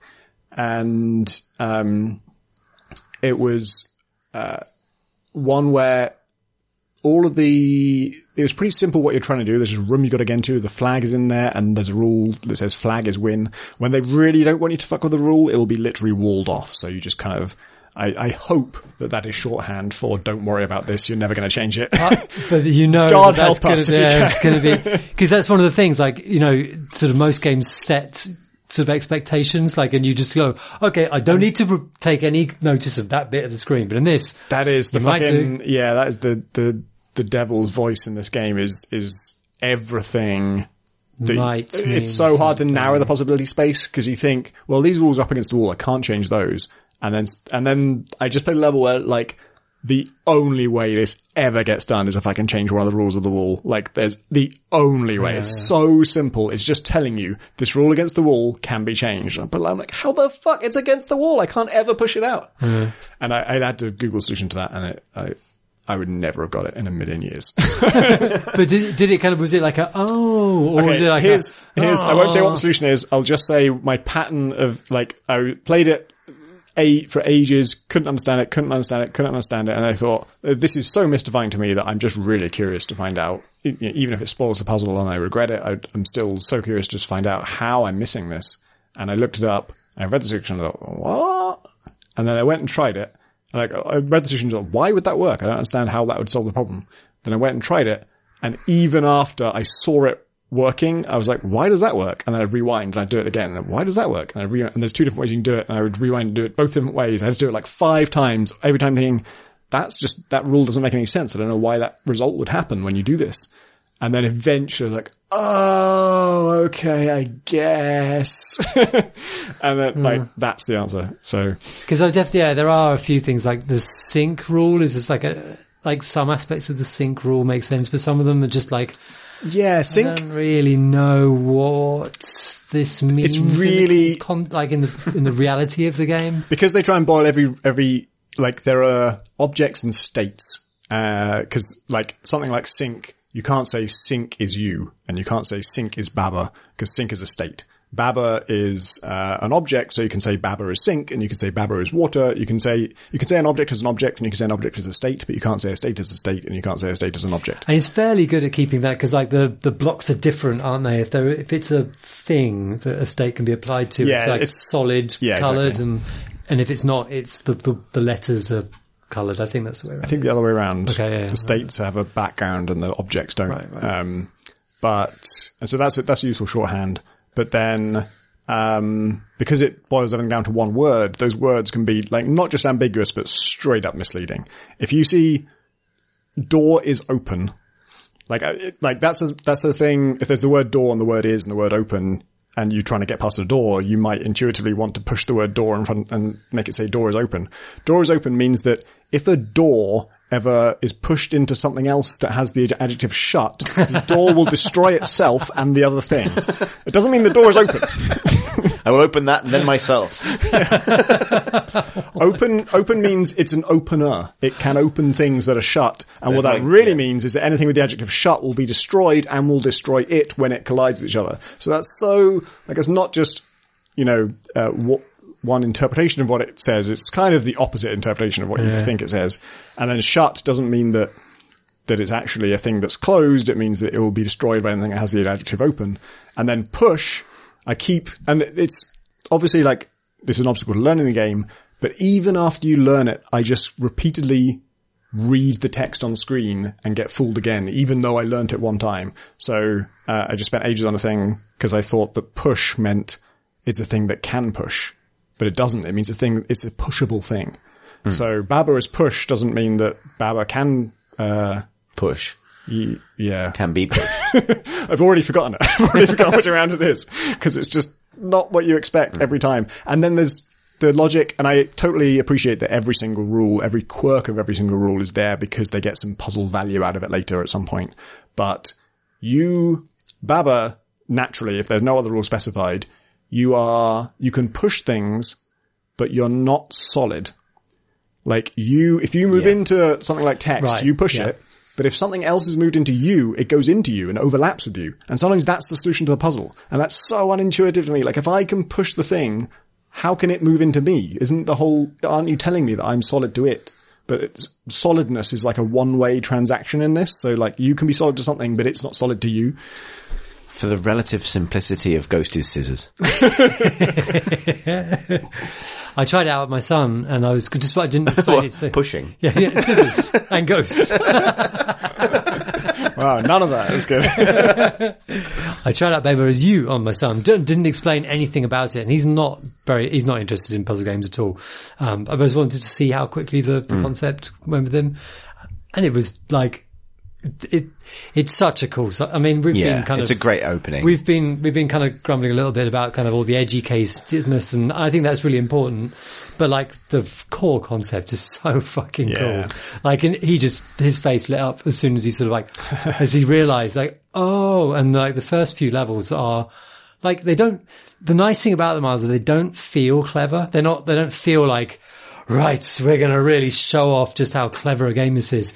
It just sort of you you just sort of jiggle around with a few things and then like oh shit yeah yeah uh, yeah that works Yeah, my favorite ones are when you have a good amount of power over the rules. Like there's a bunch Yeah. of different, uh, like linking words and states and objects that you can push around. And then you're almost kind of designing the solution. And I remember one where I'm like, okay, I need to set this up so that when I die, I drop a box, which itself is fragile, and when it dies, spawns a sentient copy of me, which drops a box and a key. and I have to do that with these seven words. and I think I can arrange them in this format because then it's a spatial puzzle as well. Like I know what the semantic thing I want to say is, but with this limited number of words, can I arrange them in like it's like an acrostic poem? Like I have to read this way vertically and this way horizontally. Yeah. Wow. That's the thing I got about, like, I also, that, it has a phenomenal intro, just in terms of, like, uh, even knowing what the high concept is. Getting that kind of, like, moment of, like, oh man, this is great. Thank God it has a couple of easy levels as well. Like Oh, yeah. compared to Stephen's At Sausage Roll, which is just like fuck Yeah. you immediately. And then you realised it was being nice to you at the start. Yeah. Yeah. yes. Um, Steven Sausage Roll, fuck you immediately. I think, um, I think Barbara you says fuck you within about 10 minutes, but Yeah, not immediately. it's fast. yeah, exactly. fuck is you.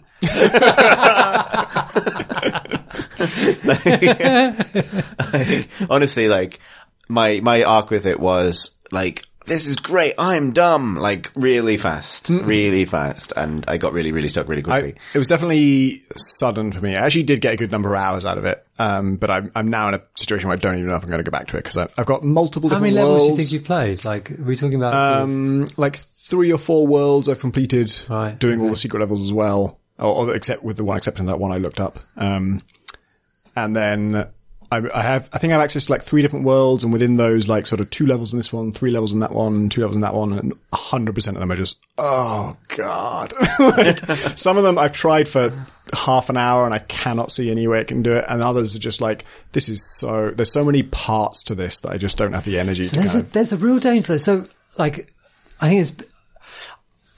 I think I did think that it was really interesting that a lot of puzzle games are presenting the progression through them in this sort of slightly somewhat open-ended way where you've got choices over the, the, the levels that you want to take.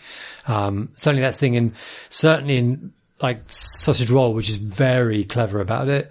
Um, and then in uh, cosmic, um, Express? Cosmic, Cosmic Express, where sort of you making incremental sort of journeys into the sort of the puzzle kind of things, and you can sort of you get quite a wide selection of uh, available puzzles fairly quickly.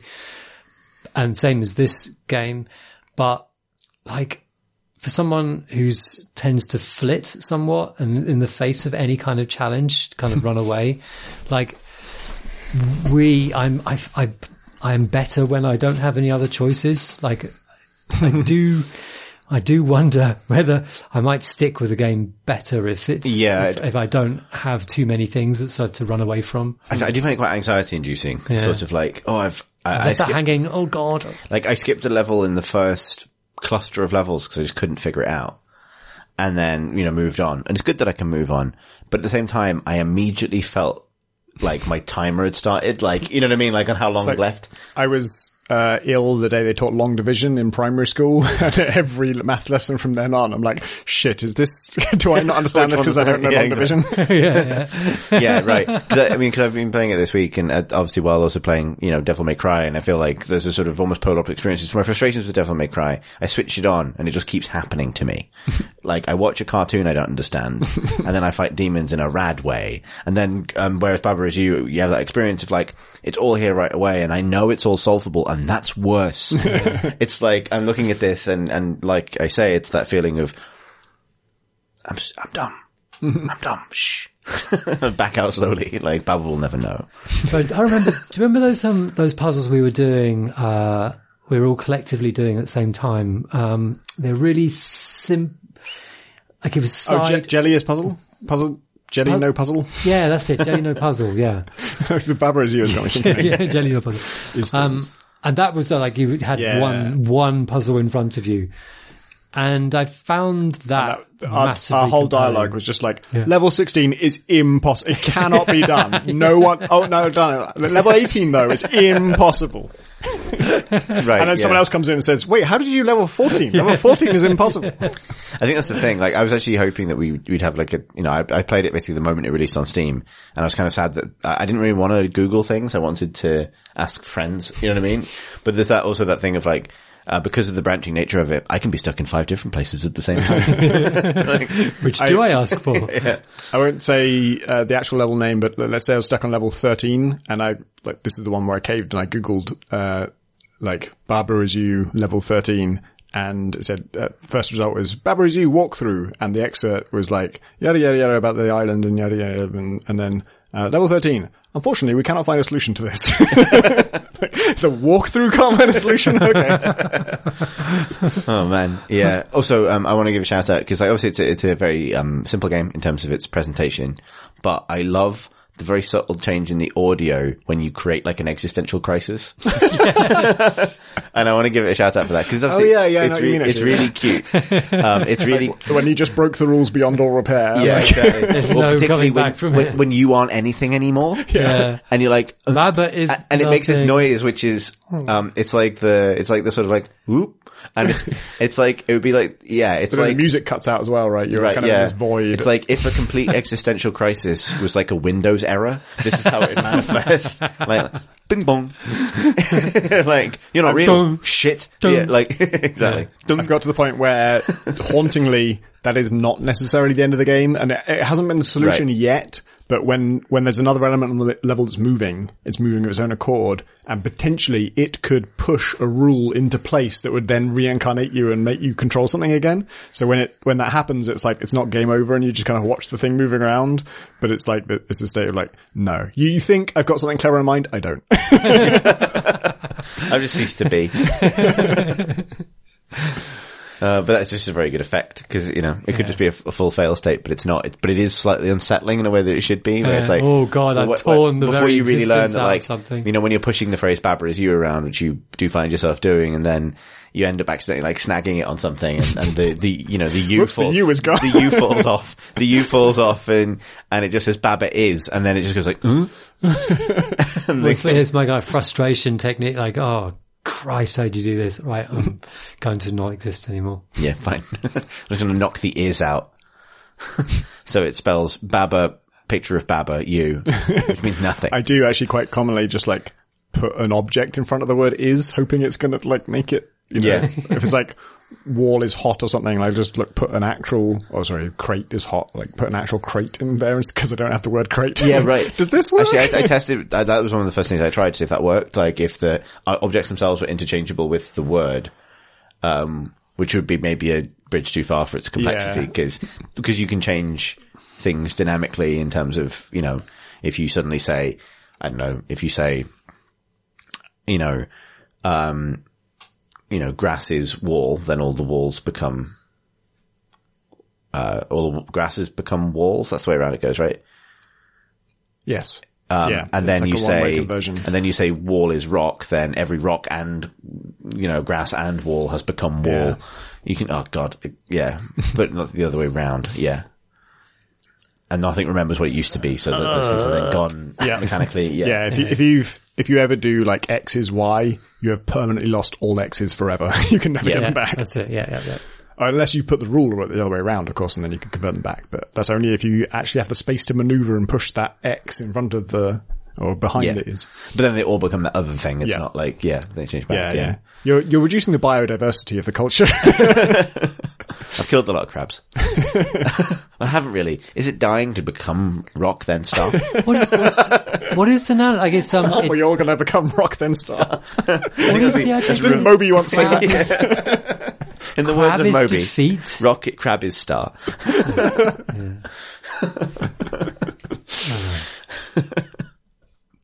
It's good though. Crab is defeat. Yep. Love is defeat was a rule I had on a, Damn. yeah. It was love is defeat and love is love were two of the rules. Yep. if I could have taken a toke, I would have. yeah. Make you think. Baba is new romantic. The other rule was box has love. Has. I haven't seen the has. Hmm. Yeah, you got to break the box to get the love out. Damn. Man. Yeah. Shit. Shit is deep. Shall we do some questions from questions?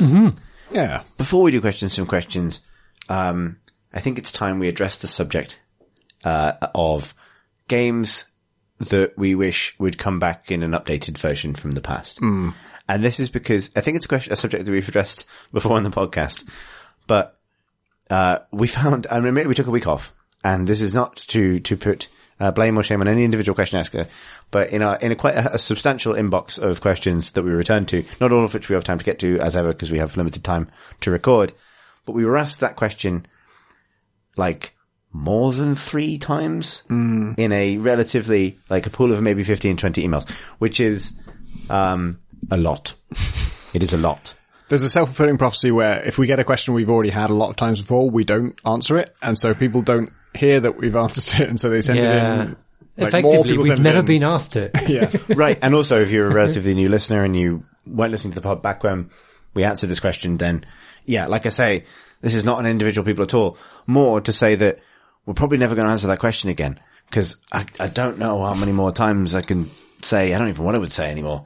I probably said like, For me, it's probably Deus Ex. I think I probably said Terra Nova. I think I probably said Terra Nova back in 2013. That's still my answer. but yeah, so I think, um, just here's a formal moratorium on games we would what bring back from the past and which, and the, the, the accompanying, the accompanying question, which developer would get to do it. I'm just going to say it now. Terra Nova Respawn. There you go. Warcraft 2 Ritual. Uh, Stryker's Sorry. Run. Sorry, Relic, not Ritual. Stryker's Run. Yeah. That sounds like an old person's game. it does. I don't Pretty bad as well. It's by, um, is. Is that from the 80s? it was by, it was by, uh, oh, my mind's gone blank. Who doing the big space game? The really big space game? Wing Roberts. Command. Roberts. Chris Roberts done it. Um, it's one of his early games. It's really, really, really, really, really, really bad. And I'd love to see it strung over 15 different studios with a budget of Wow, half a is like- billion dollars. Just want to watch the world burn, don't you? You're a monster. a monster we've we've given a a, a, um, a, a platform to to with which. uh, good to go after cloud. It's ended up being good questions, so keep sending it. yeah. Shit, gold every single time. Ask this question over and over again. Just give Alex more chances to laser target other, you know, uh, venerable forty-year-old men of the games industry. I don't know where I was going with that. It was going to be a jibe against me. That It was was. what it was going to be. Who were Ritual then? Did they do, did they do, I want to say they did sin, but is that just because of Ritual sin as a phrase? Um, I don't know who you mean. there's a, there's a games company called Ritual, right? Did they Yeah, do Quake rings a expansion vague packs? bell. Maybe, yeah, yeah. that, sounds like a bell. very Quake expansion pack. Because there's, of the there's company. Relic, Raven, and Ritual, and I think I get all three of them confused at various times. Okay. Hmm. So you want them to make something? Relic. The, the Dawn of War people. That- Yeah. That's where I want to make Warcraft 2. Okay. Not Blizzard for some reason. Actually, I do like the version of this question. Shit, we're not spending ages talking about this question. Pissing hell. This is, this is the thing. We've So never you're- Ask you're- the question, but since you have, here's the amazing answer. questions is always such a fucking shambles that we've never successfully had like this is how things are going to work from now on, kids, without then it backfiring completely. This is why we don't do declarative statements about anything. But um, I do love the idea that this question can be used to passive aggressively take games away from their actual creators because it implies, you know, like because the original developers can't make it, who would make it now? Or that some studios, you know, gone their different ways. But yeah, like. Let's just snatch that out of the hands of Blizzard and give it to someone else. Bli- Unless he Command and Conquer, but remade by Blizzard. that would be interesting. Just switch them both to have Warcraft made by Yeah. Westwood as well. Yeah.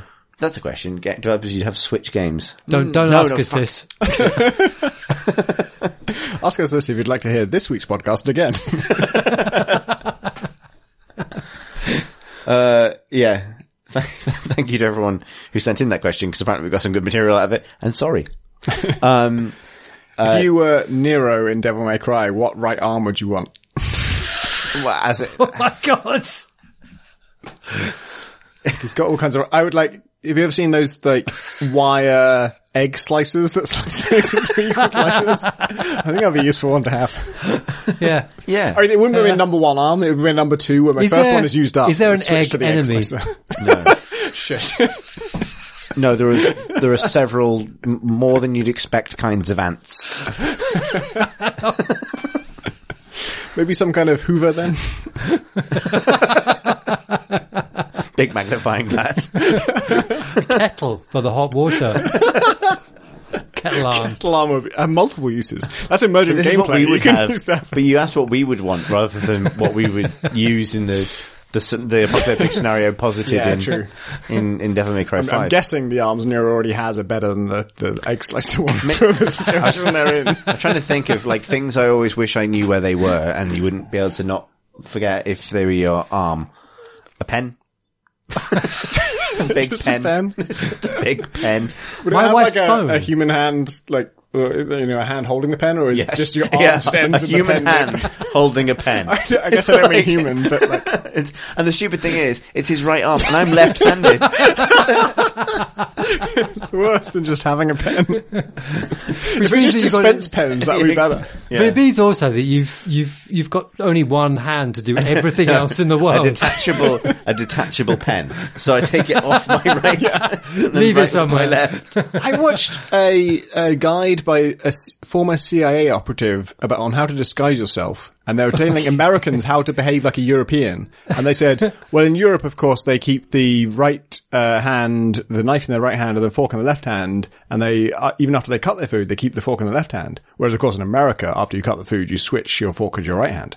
What? Yeah, know, man. Is that true? I know. I I, I That's don't insane. recognise that at all. But it's, it's Why are you doing that, Americans? I remember that video, and I was also dumbfounded. I mean, I definitely would have, fe- if I'd tried to describe myself as an American before now, I would have absolutely fucked it. Cause I would you are, What are you doing with your left keeping your hand? cutlery in the hands that you use them. How they would they would be in awe. They would be like, "How are you doing that? How is your left hand still controlling the fork? Surely only your right hand can pick things up." It feels very uncouth. Yeah, with the half-time cutlery switch. Nero would be especially bad. So does that mean they cut up everything on the plate and then switch hands and then eat all the pre-cut stuff? I have seen These hoodlums. a friend who I won't name in case it's a sensitive topic, uh, who- who is American who does that. But I don't think all Americans Cuts do that. everything up beforehand. I commented on it at the time. I didn't associate it with the hand switching. I don't know if I noticed the hand switching. Did you say what are you what are you doing? I, it, it, we did discuss it. And they said, well, if I had a replaceable right arm, naturally. You know, I feel increasingly bad, not just for the people that we, um, you know, needlessly blamed for sending in a question that we then answered, but for everyone whose questions we're not answering out of consideration for time. The- seemed to pod relevant. Look, I'm taking the opportunity that the, what doesn't seem relevant, Tom? I'm just, taking the opportunity that, that listeners don't have, which is they can't ask questions based on what we said in the first half of the podcast because That's true. The, the time delay. so yeah, on the really pertinent stuff. Yeah, just just the essentials. the egg slicing your right arm. Um, Dave writes, Dear Coot and Council, in episode 2074, two, sorry, 274, I can read, um, when asked, which game would you play as an asshole goose, Chris whimsically suggested Crusader Kings 2. Are members of the pod aware that as of an Easter egg in the latest DLC, Holy Fury, it is already possible to play as a duck? This is this is a ridiculous fact at any time, but especially in a DLC called Holy Fury. No further an- no further question, but almost an answer. Anser? Is that a kind of duck or goose? I don't understand the pun. It's capitalized. Is it a make of duck or something? A N S E. Make of duck. The Anser Corporation has dominated the duck market since 1946. Um, I know this is, I think, a pun because he's written badumts next to it, but I don't understand. okay, no, I didn't know that. It might be, well, a type of duck. Write in if you know. About ducks. you have answer answers. Please persist in producing, producing premium pods, Dave. Uh, it's a good, a good That is, correction. I can't believe that. I mean, I do believe it, but I'm, I'm like, yeah.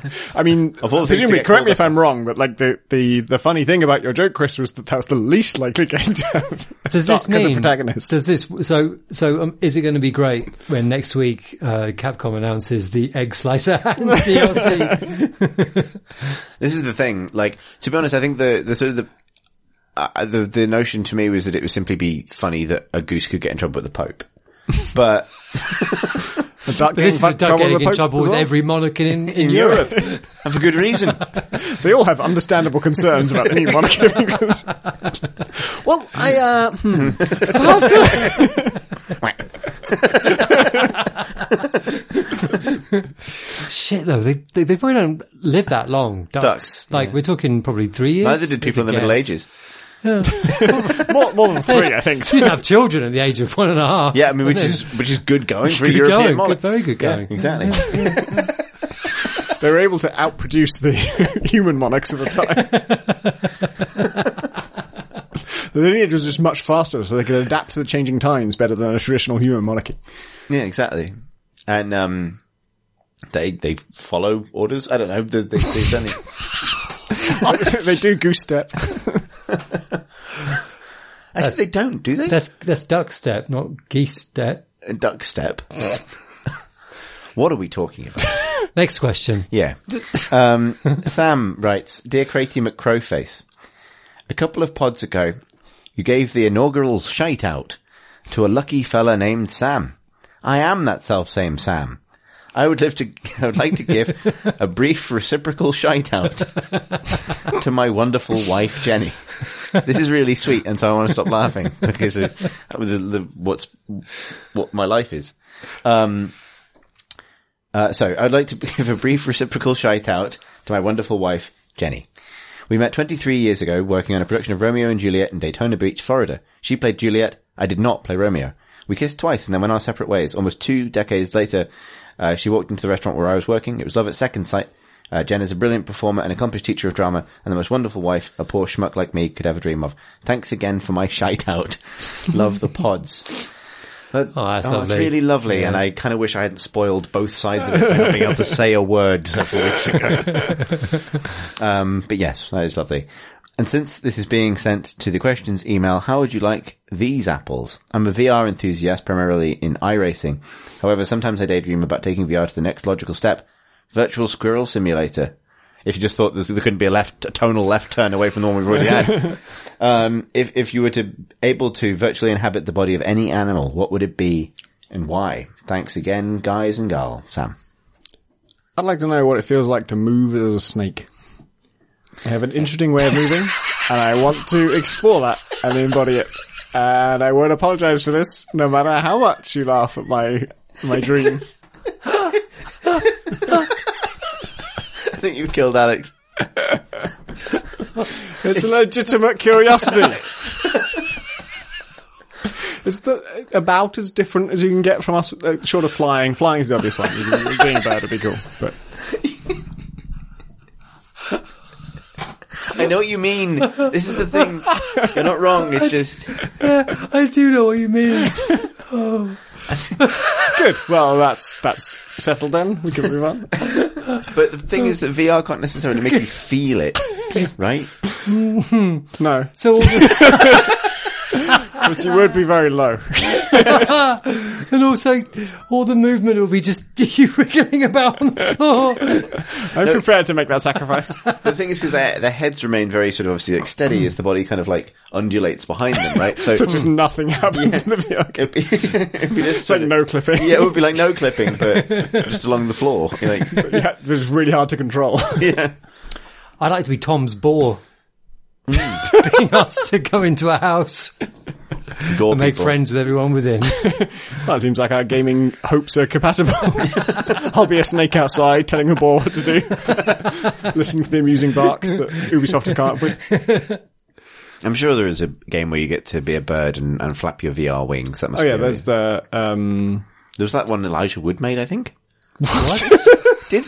Oh, maybe, maybe I'm making not something what I was up. thinking of. That's the most boring dream in the world if it is. If I had a dream, I think, where Elijah Wood made an eagle simulator for Ubisoft. I don't think I'm making that up. The one I'm thinking of is That's Google. so specific. It it can't be true. I'm sure he came on stage with Yves Guillemot and announced it. Oh shit! And Hold I on. was, yeah. Are you talking about the one where you sort of shapeshift into various different animals? No. No. Okay. There's, there's Fugl. That's Yeah. the, Yeah, the yeah. very No, not that one. 3D voxely one. I think Yeah. that I'm was sure this I is really That's real. VR. Yeah. I'm sure this Can is be real.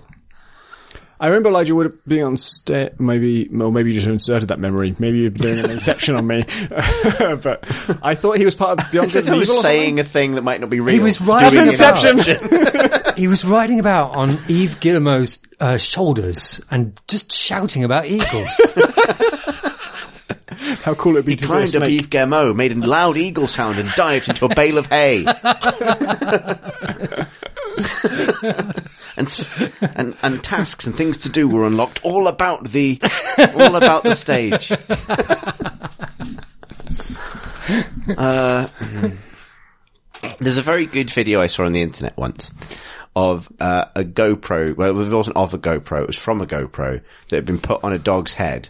That um, was then like I don't know, was then made aware that it was a, a small runaway from the ocean that it very much wanted to jump into. And that was like one of the best things I've ever seen because joyful. because not only because just simply is the movement of a dog joyous, everyone looks happy when they see a dog. so it's this constant like the dog's head goes up towards the faces it's passing, and everyone's like a dog, and just doing, and then and then jumps into the sea and seems very happy. That's what I would want. Everyone, I want uh, a VR simulation of just everyone being happy to see me. What would that be like, Siri? Uh, good. Next is Robert, who writes, uh, Dear Creighton Crowbar, I was driving home through heavy fog and had to use the sat nav to find my turning, as I literally couldn't see the other side of the road. This is like using a minimap, my brain thought, shortly before. This is dangerous. Are there any aspects of everyday life, um, everyday game life, you can think of that are horrifying in the real world? I also have a grudge to invoke against Chris. After last week's episode, I googled Star Wars Big Luke and completely wasted 45 minutes reading wikis. The grudge lasts until I get my evening back, Chris. Keep casting those pods. Robert, still lost in a fog bank. We, we gave you an evening back last week because we failed to do a podcast. so we're even. There's your evening. I think, um, Isn't everything most- in games mostly- fundamentally horrifying? Yeah, I mean, you know, like seriously, if I ever actually like, if I pushed a shelf in real life and it knocked Chris's you out and I was just, Stopped existing. yeah, exactly, that would be awful. Uh, if you want to see, so the idea of using your sat nav to navigate when you can't see is a central plot point in Bird Box, the Netflix movie that you can watch on Netflix if you have that. And, uh, that's about it. Don't have anything more to say about it. I don't have strong enough feelings, positive or negative, about Bird Box to really, uh, advise you. It's, I broadly liked it, but it has some fucking dumb shit in it. That's also where I fe- how I felt about, um, the one where you can't make sounds. I'm getting, Quiet I'm Place. Quiet totally Place. mixed up between the they two are, they're them. very similar. Right. I can't wait for someone does the smell version of that. Yeah. Yeah. Don't make it smell, otherwise the monsters will get you. Oh shit! Let's not put never Alex in charge of the title. Don't do a smell.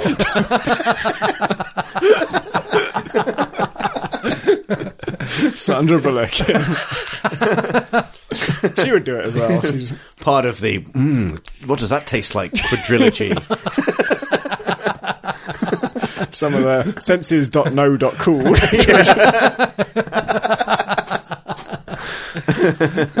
Oh wow! Eh, yeah, hang on, which one are we missing? Touch. Touch, yeah. Don't forget. I mean, there's a million films called like Numb or some variation of that. Yeah. Yeah. Cover yourself in mittens.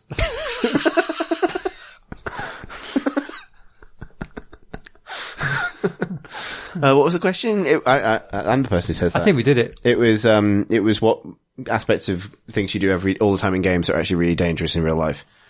So I, I don't think it was specifically like you know game mechanics that are scary in real life so much as like in games you drive a car using the minimap all the time, but in real life mm. that's how you done do get an accident.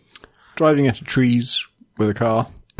in games, and this has been a journey games have gone on because in the early days of into vehicles, things to pick them up.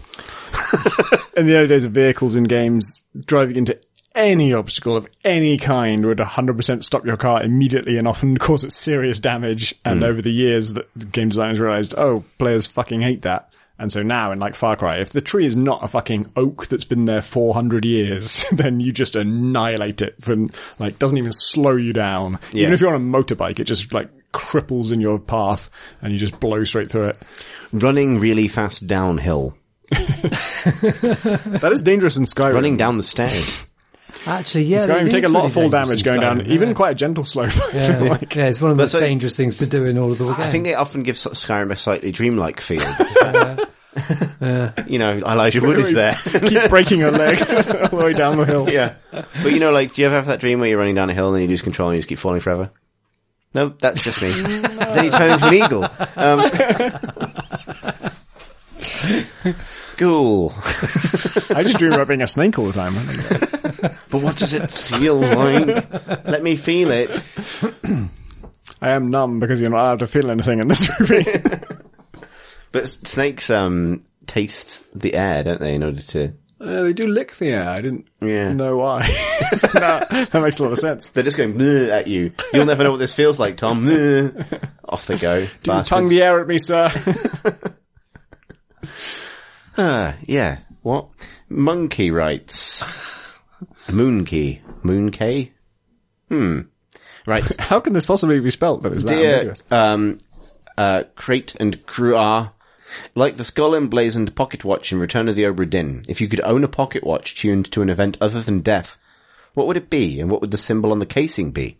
For example, you see the scattered remains of an entire uneaten box of chicken wings on the floor. You pull out your pocket watch with a drumstick stamped on it and flip it open. You hear suspenseful strings followed by a bakor and are transported to a scene of a young man coming back from an afternoon at a climbing wall for the first time ever, deciding that he'd worked hard enough to deserve a treat, but his overworked knees buckle and he spills his meal extremely awkwardly. this may or may not have happened to me. That's from Moonkey. Um, I almost wish John Roberts was here because it, it sounds like a scene like he also goes climbing. So, and notoriously can't control his chicken. Yeah. I don't know about the chicken Well, aspect, but it's, maybe 'cause you I use your could believe hands it. so much, you get very tired hands, and you pick up the chicken. He wing. likes his protein. That's all I'm saying. Uh, I do have one. Um, every time I see, every time a company announces its logo rebranding, I want to know what, how the, what was the room like when you came up with this idea? Did anybody object? Because I want. So my my watch, I think, would have the Oculus logo on the outside, which is just a fucking oval. and they made such a huge deal of this fucking oval. We can't like, like for our oval shaped device. We've just come up with a new logo. It's taken us a, several millions of dollars of research, but we thought maybe just a fucking oval. Actually, that's a, uh, uh, man, that's a really good idea. Like, I would love to be able to point my pocket watch at any advert in order to see, like, the graphic designer's desktop. Yeah, I just realized. I guess it would be and like it would be a picture of like a pho- it would be just a Photoshop like I you know like um a Photoshop document icon.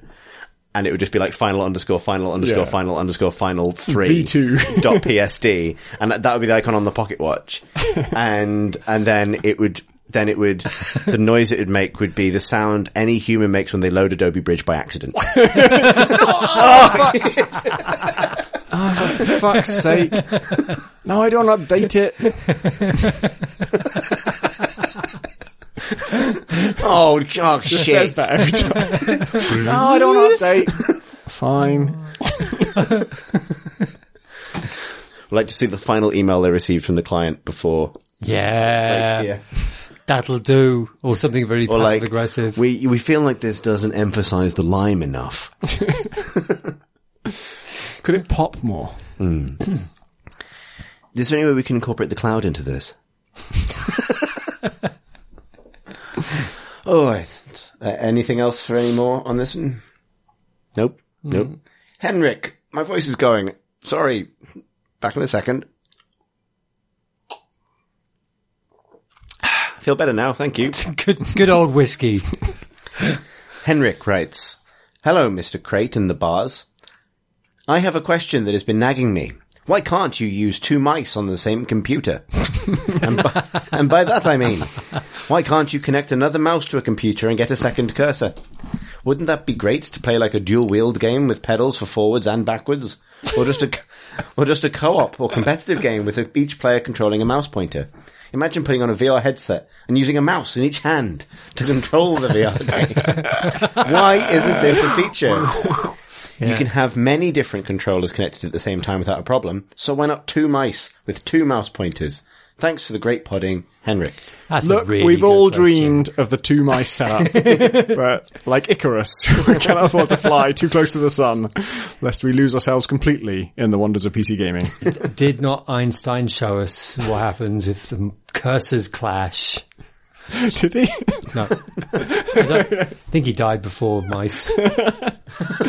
He would have though. I mean, it would have been the first thing he got to. Like, Wait a minute, guys. This is good so far, but don't you make two of them. This is the great lie of it in some ways. Like all you're doing when you're holding two VR controllers is holding two mice. Yeah. That is all you were doing. I, in the VR field, I definitely feel like this is that would be kind of obsolete because like two, you, like every VR thing already has two controllers and they move in in three dimensions, not just two, and it's good.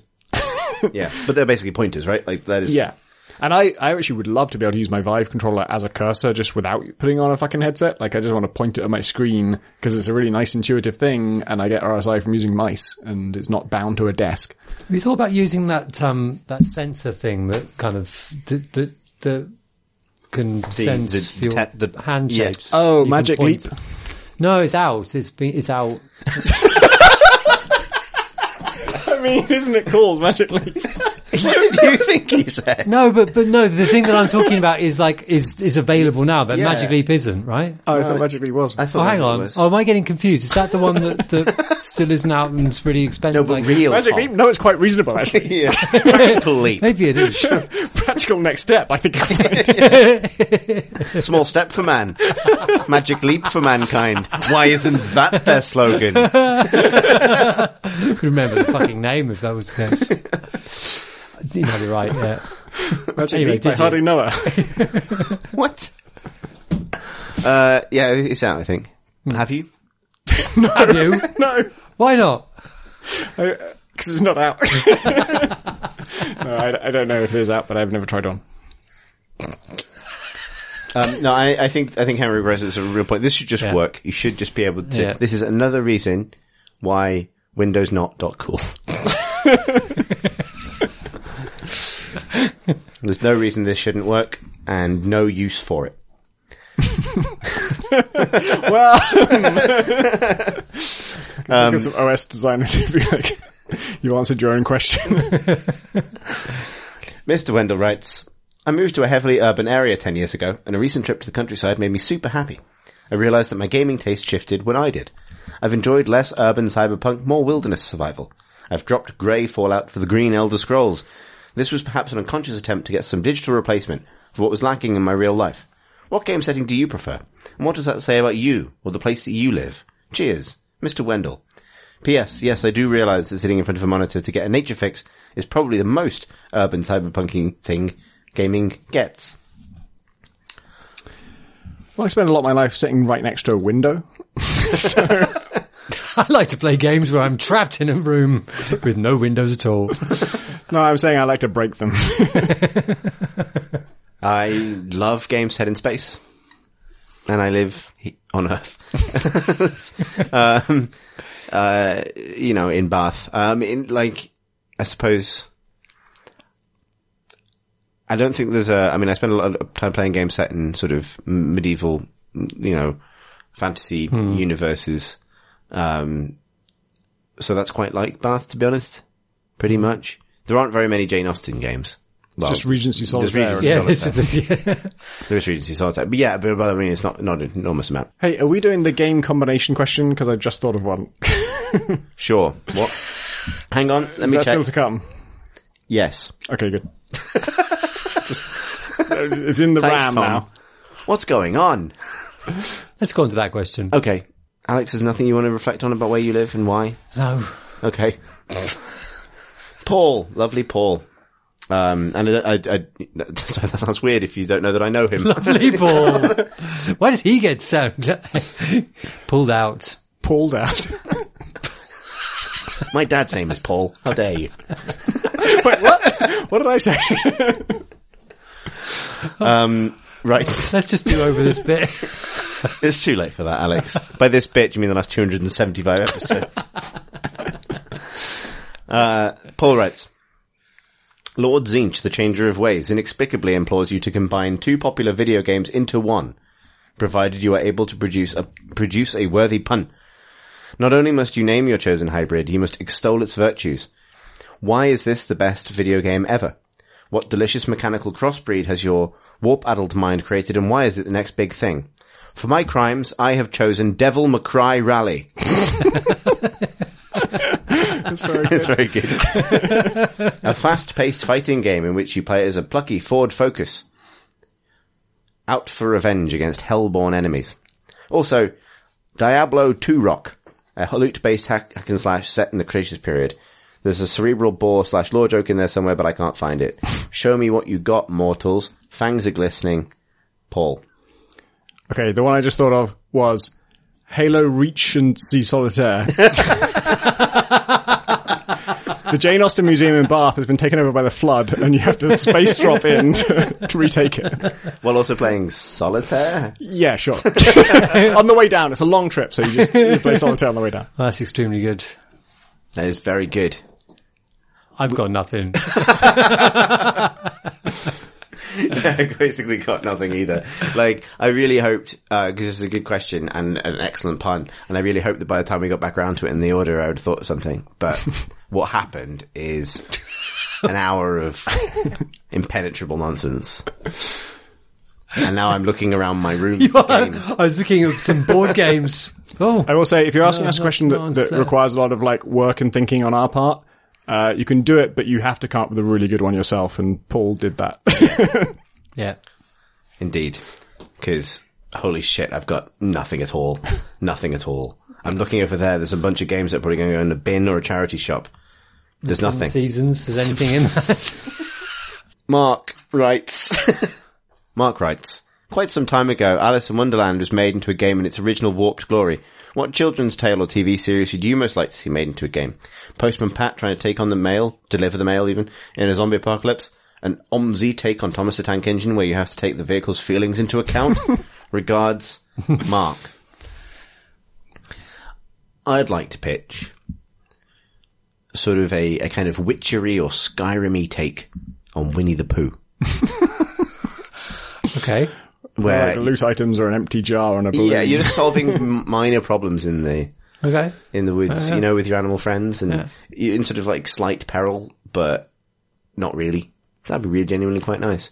Also, uh, while we're in the habit of suggesting better protagonists for GTA, Paddington Bear, Mm, much better great. protagonist than most GTA protagonists. urban setting, of course. urban setting, outsider in a new urban environment, exploring it for the first time. Yeah, sets it up nicely. Um, remarkably sort of um, providential luck tends to get into scrapes, but always gets out of them again.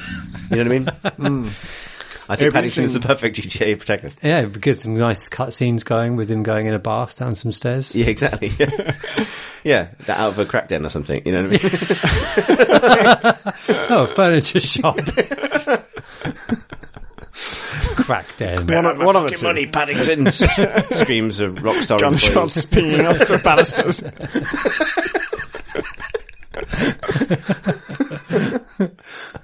I was thinking, um, I was thinking, uh, uh, Children of the Stones or some of those really weird atmospheric 1970s children's dramas where they were incredibly creepy and they would make for a good Silent Hill kind of games. They're very like wandering around moorlands in the twilight, that kind of game. Oh yeah. Classic children's stuff. Yeah, That's yeah, what I'm right, saying. yeah. I won't claim it would be a good game, but if there was a game of Humpty Dumpty, then Nero's egg slicing arm would come in handy. What is it with you? it's just a natural use. You made that up. sure, that's why you should have it. It's because in case there's a Humpty Dumpty game, he stars. So, and he has to murder Humpty Dumpty. yes, Humpty Dumpty would be the boss, obviously. right, yeah. And all the king's horses and all the king's. Minions. Yeah. Maybe it's a multiplayer game and the others kinda like other Dota. players Battle Royale. are Yeah. king's horses. and 100 king's horses. 50 king's horses and 50 king's. Humpty Dumpty Royale. Eggs Royale. Starts with Nero. Royale. Oh, beautiful. Oh boy, that's what you get when you win. Uh, What made out of you? Hang on, no, you're the, No, the king's. You're trying to become Humpty Dumpty? I don't understand where we're going By with slicing Humpty Dumpty into like seven equal slices. And then you've got to find the slices across all the kingdoms. yeah, sure. You're the game designer here. yeah, yeah, sure. Have I not done enough? I brought you the egg slicer robo arm, the Humpty Dumpty game. This is Tom at work at Suspicious Elements. He sort of says, "Oh, a new game, and we want a new game under my name, a new game." And then sort of like, Sir. "So what? What should we make? I don't know. Smash them through the window? Yeah, I don't care."